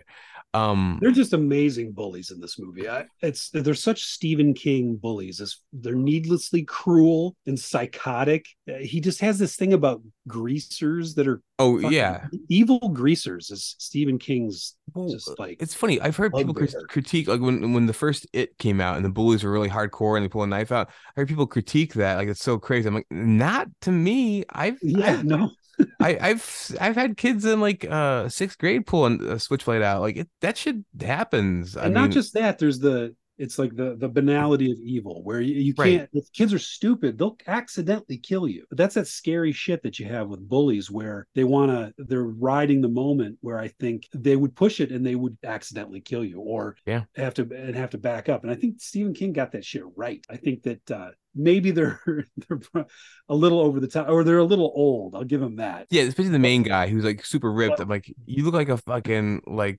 Conan novel cover, like Buddy Repperton. He's yeah, yeah Sideburns like huge. meaner older brother. Yeah, yeah, exactly. Um, but you know, also they, seeing Stephen King photos of him when he's young, like, yeah, man, you probably got the shit beat out of you, like by greaser yeah. dudes. Like, I, I could totally see that happening. I think that's why his best, uh, well, in The Shining in the book, the what drives the Jack Torrance crazy, but pre hotel is um battle with some teen psychos. They like knife his car or something, hmm. and the story sometimes they come back. Right. Um, i think that really that short story i remember loving that story as far as just the creepy nature of, of greasers as just the ultimate evil. But there's it's probably my favorite part of the movie is when dennis gets injured at the football game and they stand up and clap in the in the stands and the all the bullies are like yeah yeah. gets, you know, just the fact that the bullies are going to the game and then cheering for the other team is just amazing. That's got to be like a that's high point of 80s bulliedom. That's actually I actually kind of didn't put that together yet. They went to the game. Like really? What are Yeah. they doing there? And they show, when they show them, they look bored. Right. They're just they're leaning they're leaning on their their ha- heads in their hands like ugh this sucks. And then Well, let's say to the, the whole greaser element, it really helps. I really love like one of I think it might be the last line of the movie. Um, she goes, "I hate rock and roll." yeah, there seems to be a thesis going on there, doesn't there? Like the idea of something of it's an indictment of that kind of George Thorogood riff at the beginning. Right. the the sw- kind of swagger i don't know there's some there is something there it's not quite fleshed out uh, did you see that uh it was the hard times article it said uh, it was something like oh shit a guy with a beard just came in the bar to the bad to the to the bone riff they're like Oh. i don't know what's going to happen but when he leaves we're all going to be here and born to be wild Oh god, that's good. I was gonna say, is this the first usage in film of that song? um i don't i, I don't think it could because like- it's got to be in something else What's funny to me is like I, I associate as a kid of T two when I know it happened. That comes out years later. That song, the song itself, is a funny song. Like intentionally, there are lyrics which are very like the whole point of it yeah he's kind got, of like a, he's got a human skull snake for a necktie yeah. it- the fucking head nurse comes around and says, "Leave that one alone." It's that's really funny. Like, it, so it's like the song itself kind of is supposed to be kind of funny, but it's such an ironic song now. It's like almost always Yeah. used like that. Um, I think T2 and uh and Christine. Um I think anybody else that used it used it way later. It's just it was played on the radio so much that like you said it's like a parody of. Yeah, and it's funny. I, I you know, we're both uh, Guns N' Roses fans, but uh, hearing "Welcome to the Jungle" at sports games, it's, it's become kind of that now to a point. Like when you just hear a quick bit of it, Yeah. yeah, and which which, yeah, I still love that song. I don't care, but like, it's funny how that happens. It- w- you know, "Welcome to the Jungle" is supposed to be like a real badass thing, and it is. You know, um, "Born to Be Bad" or Bad to the bone. Bad to the Bone, sorry, yeah. Um, it's funny. It's I think it's he's he's having fun with those lyrics, but the, the whole movie kind of feels like almost like uh John Carpenter a little bit saying like fucking you like Grease now in the eighties, you like you like the fifties again. The fifties sucked. yeah.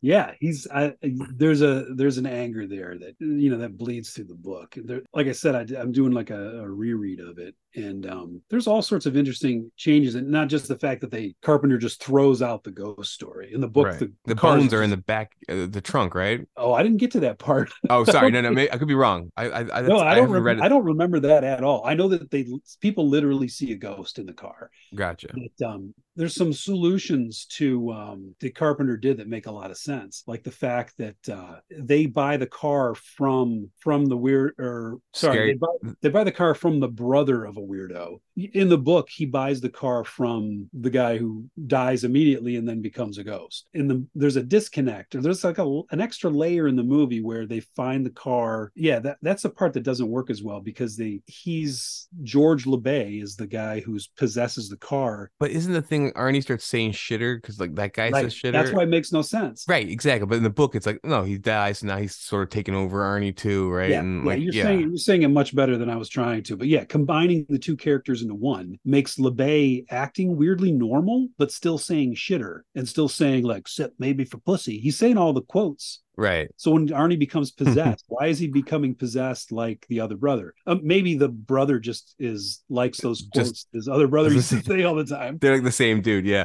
Yeah. Um, I love the back brace he gives. Uh, that's a scary old man from Home Alone, and that's how I, I know him. Yes, dude, that that's the part in the book that's amazing that they couldn't use because of their reversal like that. In the book, uh, Arnie starts to realize that the odometer going backwards is Mm. what's making it heal itself. So when they fuck the car up, he he doesn't just stare at it. He has to push it around. He has to push it around the junkyard. So by doing Oh, it, right, pushing it enough so that the engine can, he fucks up his back and he has to wear the back brace. So they kind of hint that Oh, that's why that guy wears the back brace because whatever's going on, like that's how you keep the car alive. So it's gonna fuck up your back. So that kind of shit was is awesome. Yeah, I kind of, I kind of like that. Al- Although at the same time, I mean, I still love the show me stuff. I mean, that's that's a great scene. It's got Yeah. that that synth, yeah, that very Halloweeny noise.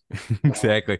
Um, yeah, that's I, I still I I love what you just said, but you guys still do the show me stuff. That stuff's so so cool yeah, in the, the movie. show me's great. Like if we do if we're doing a script doctor, I would say they should have not made two characters out of that brother because then you've got weird moments where Dennis is going to talk to the he goes and talks to that brother who then tells him about it. I don't know. There's just so many ways that they could streamline that and it was needlessly convoluted. And also, of course, the by showing Arnie all gooled up in the driver's seat Right. the real the reveal should absolutely be when he goes through the window like oh shit he's driving. It's like when carpenter i think i argued with you about this once before. In the mouth of madness when that guy with the axe is coming to the window yeah. it should be one op- unbroken shot of them s- talking at the table and then that guy getting closer and closer and closer. Because when does it cut? It cuts back to them it shows talking the guy flipping yeah it shows the guy with the weird eyes and it shows him pick up the axe and go lurching toward so it ruined it like steps on his punchline. Like they should have just had an unbroken shot of the two people in the diner talking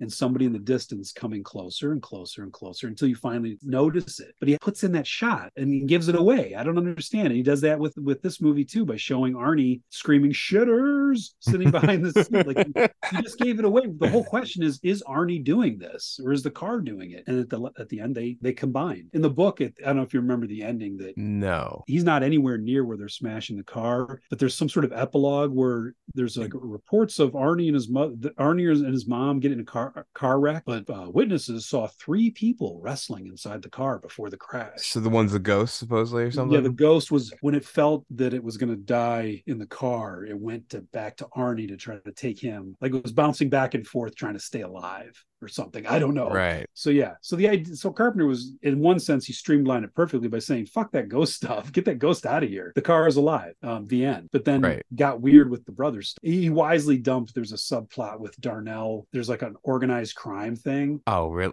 And Darnell was gonna. He was gonna like blackmail the car or something in the book, and that's why it killed him. Uh, it was. It's there's a weird subplot with Darnell. That's like, listen here, you drive for me now. You're gonna be my getaway car. Yeah, there's that's something, great. There's something weird like that. But honestly, when we were watching it, uh, when it killed Darnell, Amy said something like, "Why is he killing that guy? That guy was sticking up for the car, or that guy was he chased the kids out of there or something." Right? Yeah. He's like, "Why'd he kill him? He was sticking up for the car." And I remembered, oh, because he was gonna turn the car into the cops. well, that happens a lot though. When like, there's supposed to be like a, a killer in a movie has some sort of like rules, like like you know Hannibal Lecter. Like you, as long as you don't like you know do something disrespectful, they'll let you live. Like there's always someone they just randomly kill because they, they got to do that in a movie. So it almost never works out. But when you said script yeah. doctor, my thing, I, I, would actually would love for more kind of impossible car stuff. Like when the car crushes itself through the alley to get that kid. Yeah, to get like, Moochie. Yeah. Yeah. I, I would love like, I would love the car to somehow get inside the school, like a high school itself, and chase him down the halls and just like the Blues Brothers in the mall. Yeah, no, exactly like honestly, make the Blues Brothers with murder. That's that's the movie Wait, I want to see. No, that's that'd be awesome. Like a land, he, it'd be like a land shark. Dude, let's do the sequel, Christine's. There's 20 of them. That's exactly. They said they bought uh, Carpenter put out Right. he bought 24 Plymouth Furies to fuck them up. Yeah. Um, the, and they only made 5,000 of that car. So uh, like that, there's an ethical question there. How Um, perfect is it that they the car looks great? It's also called the Fury. Like yeah, that's it's is- ridiculous that in an interview Stephen King says, "Well, I chose the Plymouth Fury because it's a forgotten car." It's like, shut up! You picked it because Right. it's called a Fury. yeah. All through the book, they keep saying stuff like his unending fury. Um, there's also a weird note. Uh, I noticed the um, on the assembly line, they're all all the cars are white except for that one. Mm. That's because apparently they didn't make them red. Those five thousand Furies, I think they were all, unless you custom asked for it, they only made them in white. Weird. Isn't that weird? I guess back then it was you didn't have so many choices with the kind of car that came off the assembly line. So a white Fury was the standard, which is not a very it's it gets less scary by the second. doesn't I don't know if you, if you call the movie White Fury, you, you got you got some headlines. I'll, just just with that. Um, speaking of which, the guy who kills who who who ashes his cigar in the car. How do you think he killed him? Um, that was some. There was some debate about that in the house. Uh, the I think it just crushes him against the steering wheel. Because it can it can move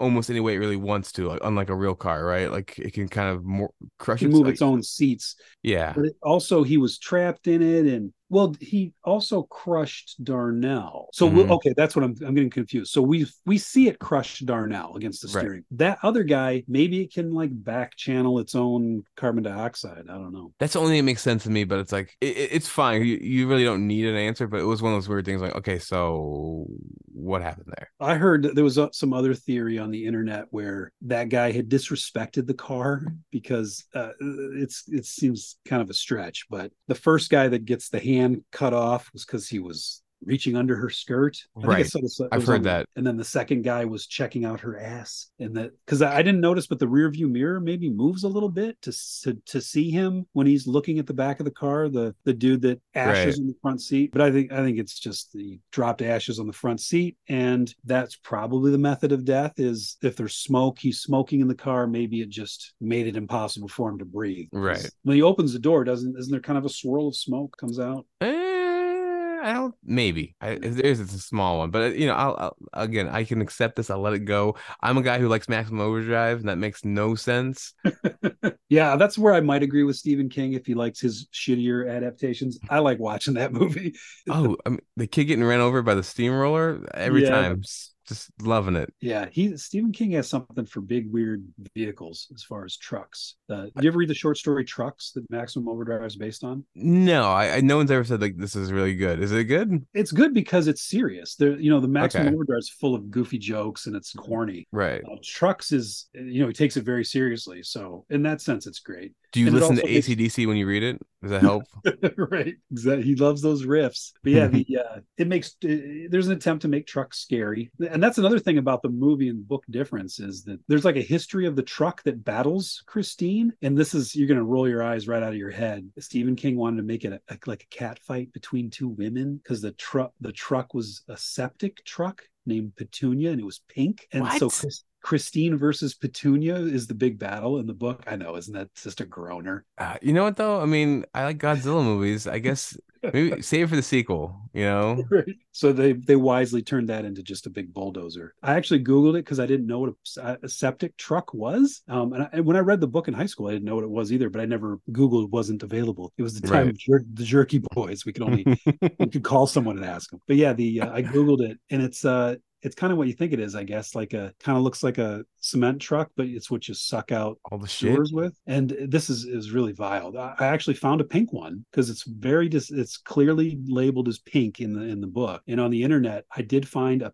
I googled pink septic truck and there's a service called Stinky Pinky. on the site.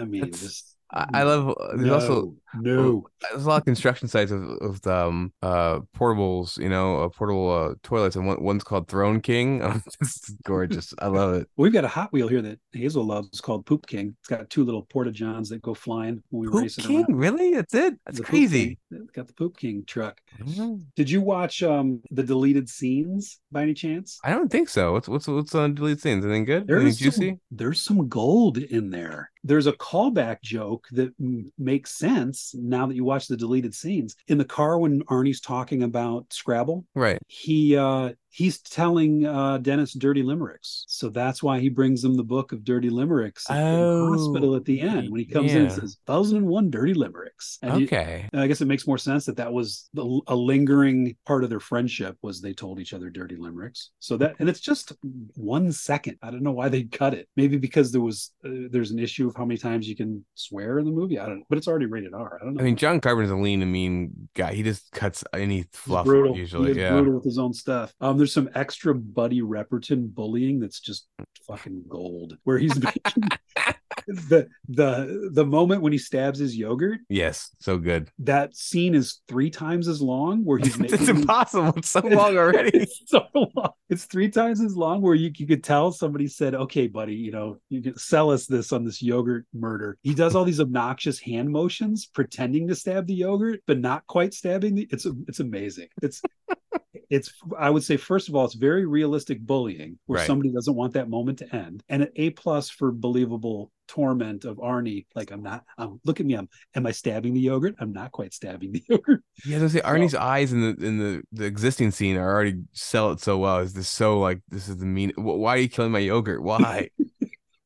yeah, so that's in there. There's also an Arnie's breakdown that um, in the book. There's a big breakdown where people have shit on him all day, and then uh, They the are car- shitters, They're this, they've they've literally then then they literally shit on his dashboard. right? But no, at the very beginning, he's just it shows the, the terrible day in the day of Arnie. Right, the opening of the of the movie and the book is here's this person that the world just despises. In the movie, he has a breakdown in the car with Dennis where he starts crying and punching the dashboard and like, "I'm- Mm. I can't take this shit. I think they should have kept it because, like, when Amy was saying he was unsympathetic, it would kind of tip the scales a little bit in his favor. Like, that's why he's corrupt. Right. He isn't corrupted just because he wants to be a, an asshole greaser. He's corrupted because he can't take it. He can't take that everybody treats him like shit. So they That- should have that's a good it's a good scene. This right before and right after I think they keep, but that moment when he flips out, they don't keep it. Um there's also they double up on the cast signatures, which they I can't, I don't know why they didn't keep this either. He's trying to prove that aren't there's something wrong with Arnie that he's changing into LeBay's brother or whatever. Hmm. So he tricks him into signing his cast a couple times to see if the signature's changing. oh, crazy. Isn't that cool? And so that's why there's a moment in it. I don't know if it's they kept that line where he says, you know, sign my cast. He's like, I thought I already did. He's like, whatever. And he's sort of aloof about it, but he does it. That's the actually idea that is pretty cool. Yeah. that's a clever idea, and I- it's definitely in the book, and it's done well because they they also have a character moment where he sees that Lee has signed the cast already, and so it's not just arbitrary. Right. You're also getting more mileage out of it where he gets jealous. He's like, "Oh, she was in here," and then there's a moment where he sees him and her together, and he flips out. Oh wait, Dennis or no Arnie flips out. Arnie does. Yeah. They're they're like trying to. They're both sad because Arnie's left their lives. Right. He's comforting her in the car, and he pulls up next to him. And he's like, "You shitters." And Harry Dean Stanton is saying you got to fix that backwards odometer. It's against the law, Hmm. which is a that I can see why that got dropped because it's just weird, all sorts of questions like, is that against the law? and does that mean it's against the law to have a car that heals itself, or what is he saying there? And there's also a cameo of George Thorogood. Really? He's, he's the one who drops the crushed car cube, I guess. oh, what? eh, Wait. So, but in the the actual film, you can't see him. Yeah, you just see his hand drop it, maybe. So, so George, George Thorogood, he was a baseball player who became a, a rock star, right? something like that. But they they asked him about it. And he said, "My I couldn't even do. I had one line and I fucked it up." So I was gonna say, luckily like, he yeah. admitted it was bad. But dude, the absolute best thing in the deleted scenes. You did you see what I was Vince Vaughn and uh, uh Cell Block ninety nine? Oh yeah, Brawl in Cell Block. Yeah, yeah, yeah. Do you remember when he beats up the car? Oh, of course. Yeah. Like the the car smash stage in Street Fighter 2. Um Yeah. the, Exactly. the, the scene where the bullies in Christine beat uh, fuck up his car is much longer and it's Ooh. amazing. Oh, that's great. Really? Amazing. And it takes forever, and there's some struggles to do the damage to it, like you would have in real life. Right. And um, it shows Moochie taking a shit on the dashboard. Wait, how do they do? The, They the show actor- his face; he's facing the camera, and he drops his pants, and he goes, he's like grunting. I've never shit angry. I, I, Yeah. I, I, I well, guess that's, that's it's a phenomenon. If you've ever you read a lot of true crime, uh, a lot of places that are burglarized, they'll find a floater because the adrenaline makes you shit. Oh, I was gonna say, I, I thought it was just, just a cruelty thing. I guess you're just like you just kind of pumped that.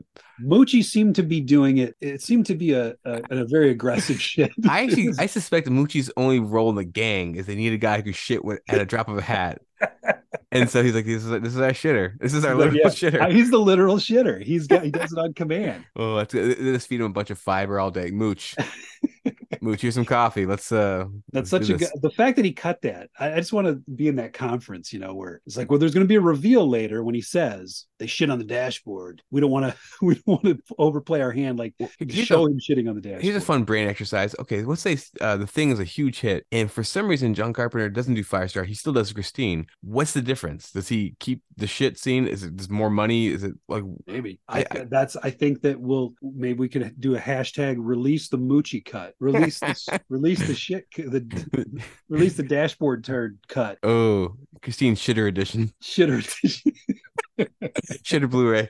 I'm way in. Oh fuck. Yeah. So uh I think uh I don't know, I think that might exhaust our our Christine content. The um the only other thing I read about was John Cusack wanted to be Arnie, but he was too tall. Why is height a thing? Just fucking dig a ditch. They do it all the time, right? Like a ditch. They, they yeah, I, I can I can both see him pulling it off and not pulling it off. Honestly, he, he's already in his 80s. He's already kind of, even he wasn't like a jock. He was just kind of a cool, good looking guy. I just, it probably wouldn't work. I think I could see him. The descent would be interesting, and we've seen him. do- What was it that he did? He did play somebody where he does flip out like that. What, what am I thinking of? Like- in, when he's younger, like the um endless summer, not endless summer. Um, One cruel or one hot summer, or whatever. yeah, one Cruel Summer would be awesome. Yeah, Is that the one where it, it opens with him doing a drawing cartoons of mass murder. Yeah, and then there's a Van Halen uh burger uh claymation bit too. Would to rank bizarre cartoons drawn by the main character, I don't think anything tops Freddy Got Fingered with his the life of those like unicorns or, or no the, the centaurs or whatever. It's my hooves, it's my hooves. Oh, that's that's the once once in a lifetime that they give that guy the keys to the kingdom and let him do that. I love when they when he shows them to Anthony Michael Hall. He's like, "It's fucking stupid. It doesn't make any sense. It's fucking stupid." It's funny. I, He's like, I was, "You got a guy. He's holding a bag of eyeballs. Why? It's got to make sense." I was just gonna say Anthony Michael Hall would be a good cast for Arnie at that time. Yeah, I totally agree with that. They, but he had his Arnie moment. He got to be the the guy in uh, Edward Scissorhands, the bully. And he Oh, yeah. played that, he played that great. He all buffed up. Yeah, totally. And it was just his. He's always had an. There's an aggression to those those kind of fast talking kids. Right. Like even in his early movies, when he's the John Hughes, he's playing the nerd, he's playing the picked on kid. But when you when you're quick, you know, when you can like you can see how that can be Weaponized. Yes, it can be weaponized. I think in uh, Edward Scissorhands, it's not just that he bulked up; it's that he's kind of in people's face, and he's he's doing that. He, it's like the aggro nerd. Yeah. No, I, I I totally agree with that. He's a he's real. He's snappy and he can be he can be mm-hmm. funny and charming, but also he could tear somebody down. There's a video on the internet of him flipping out on people in a swimming pool. Why? Where some one of his handlers is holding back. I don't know. There's no context to it. I couldn't figure out. I wanted to see the previous five minutes, but he's just yelling at some family, some people swimming in the pool. it's like, no, you're out of line, and he's he's kind of scary. Yeah, he, I mean, he's got a good like roar on him, a good scream. Also, I think Chevy Chase fucked him up. I think Chevy Chase is the meanest guy in the world, and this tore him down. He's 14, making vacation, and he's never been the same. That's another movie where they, uh, speaking of going back and fixing it, um, did you read the short story that's based on? That was No, in- I know, I know it's a National Lampoon, uh, but no, I never even tried it. It just it just escalates into this grim ending where the dad goes to prison essentially for going. He goes on a crime spree. He starts Mm. robbing places, and then the end. And uh, so the movie didn't have that um, ending where they make it to Wally World. They sort, I think they filmed they filmed that that more stunted, bleaker ending or more truncated ending. Audiences were like, "We got to see Wally World. You've been talking about it the whole time. Like they're missing the point. like that's the you know, it's like waiting for Godot. You're not gonna see Wally. so they said, "All right, get everybody back together," and they got the whole cast back together to film the Wally World stuff. And I think uh, what I heard is like, um, they got John Candy to, you know, he wasn't in the original cut, or they needed him back, and it cost them like a million bucks just to have him back for Oh no shit.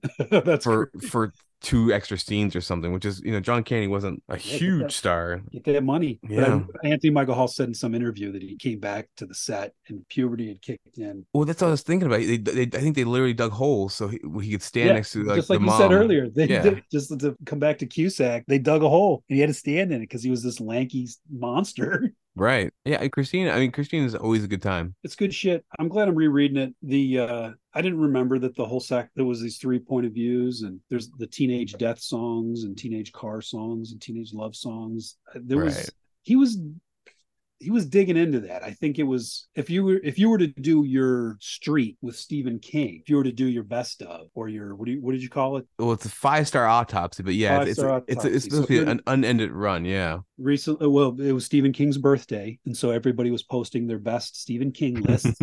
So I thought of your five star autopsy lists, and I thought I'd shake it up. So I put his five worst, and got yelled at. What's funny is like the Dark Tower is. I think I thought most people agreed. Like, yeah, the last half is what what happened. I think that you're just not allowed to. There's no dissent allowed as far as praise everything Stephen King has ever done. But as I was saying to you earlier, you can't have a worst of list unless you have a huge regard for whoever it is. Like, you, Yeah, can you imagine point. having a worst of list for somebody who's terrible? It would be everything. Right. So No, if- exactly. Yeah. Yeah. you have to have enough books to do a five worst. yeah. Yeah. Yeah, I got I got scolded. They both the scolds came out and said, "How dare you on his birthday? On his birthday!" Because you know Uncle Steve's gonna see this and like, oh, Dave, really? Like, Yeah, like he's like he's the dude in Creepshow with the "It's my Bedelia, a, a top five worst on my birthday." Uh, also, Stephen King's a really good actor in that movie and a Creepshow. Uh, love him. my top five, I put my top five on that list. I guess I was shamed enough So to say it, it was. Uh, Uh, I got it. It is, I would say, is if not his best, his his most book. And then I've got uh, the Dead Zone, The Shining, The Stand, and Firestarter because it was it was the first one I read. And I got the Talisman on there too because um, there's a lot a lot in the Talisman, a lot to love. The Talisman is like Tron. Have you ever read that book? yeah, it, it's it's good. It's funny. I, I I've never read any other Peter Straub. So I I feel bad because I know you he's can a kind of tell when they take over, and they kind of try to one up each other. yeah. Peter Straub will do a chapter, and Stephen King's like, "Oh, you introduced this topic. I will now take it. Thank you," and then just expand on it ridiculously. And uh, um, I loved it.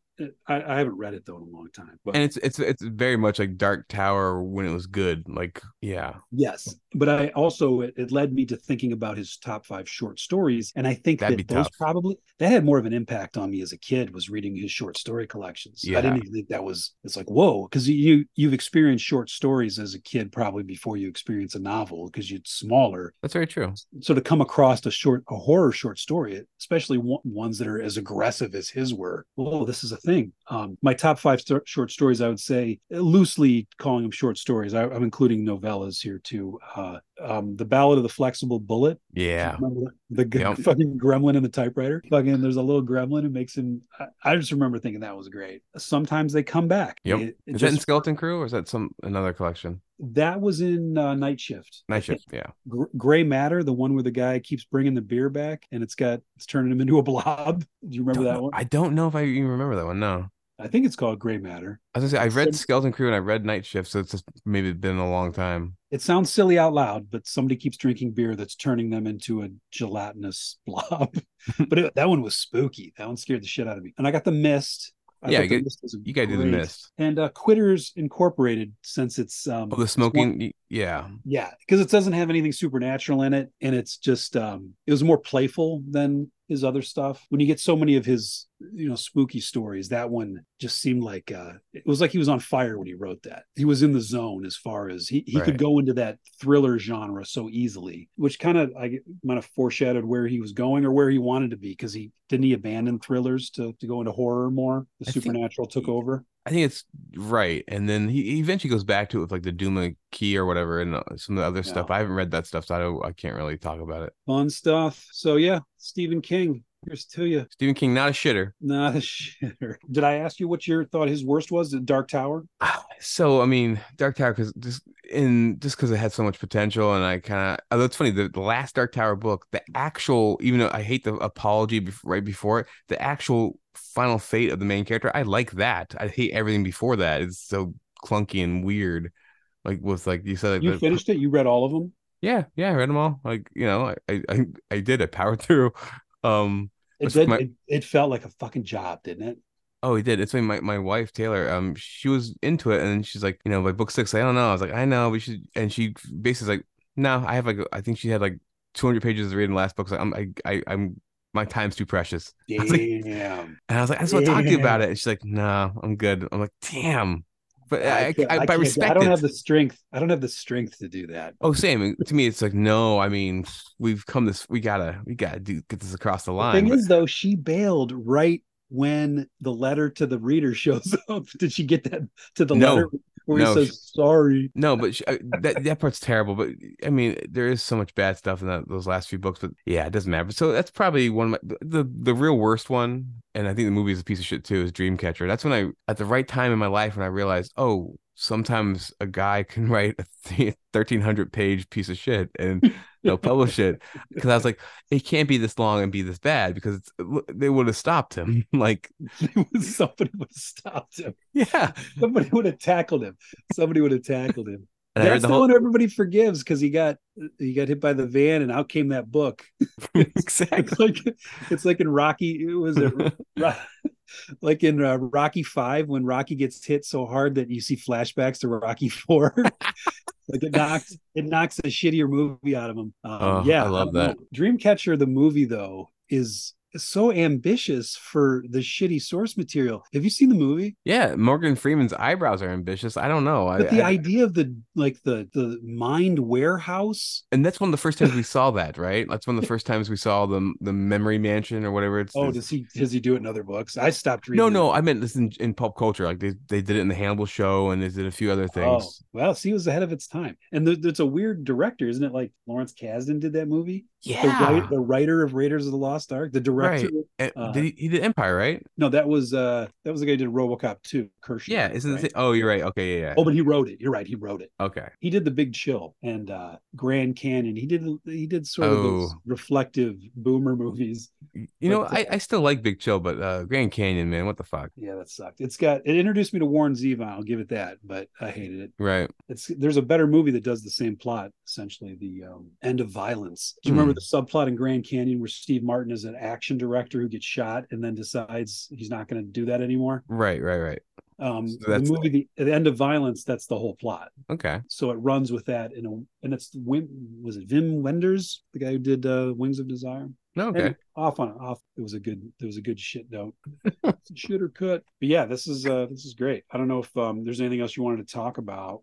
Uh no, I'm I'm good, man. But this it was super fun. All right, man. Sounds good. Until next time, two girl dads talking for 24 hours about nothing at all. You think I'm made of money? When I was your age, I'm gonna count to three. One, two, two and a half. I'm not sleeping, I'm just resting my eyes. Hear the sound of his snores from miles around. And he owns khaki dockers. Oh, yeah. And a few shades of light brown. Gives big bear hugs and tells cringy jokes. But he's gonna tell them anyway. Cause he's dad to the bone. Dad to the bone. Dad to the bone. Dead. Dead. Dead. Dad to the bone. He cooked a thousand steaks oh, on the barbecue.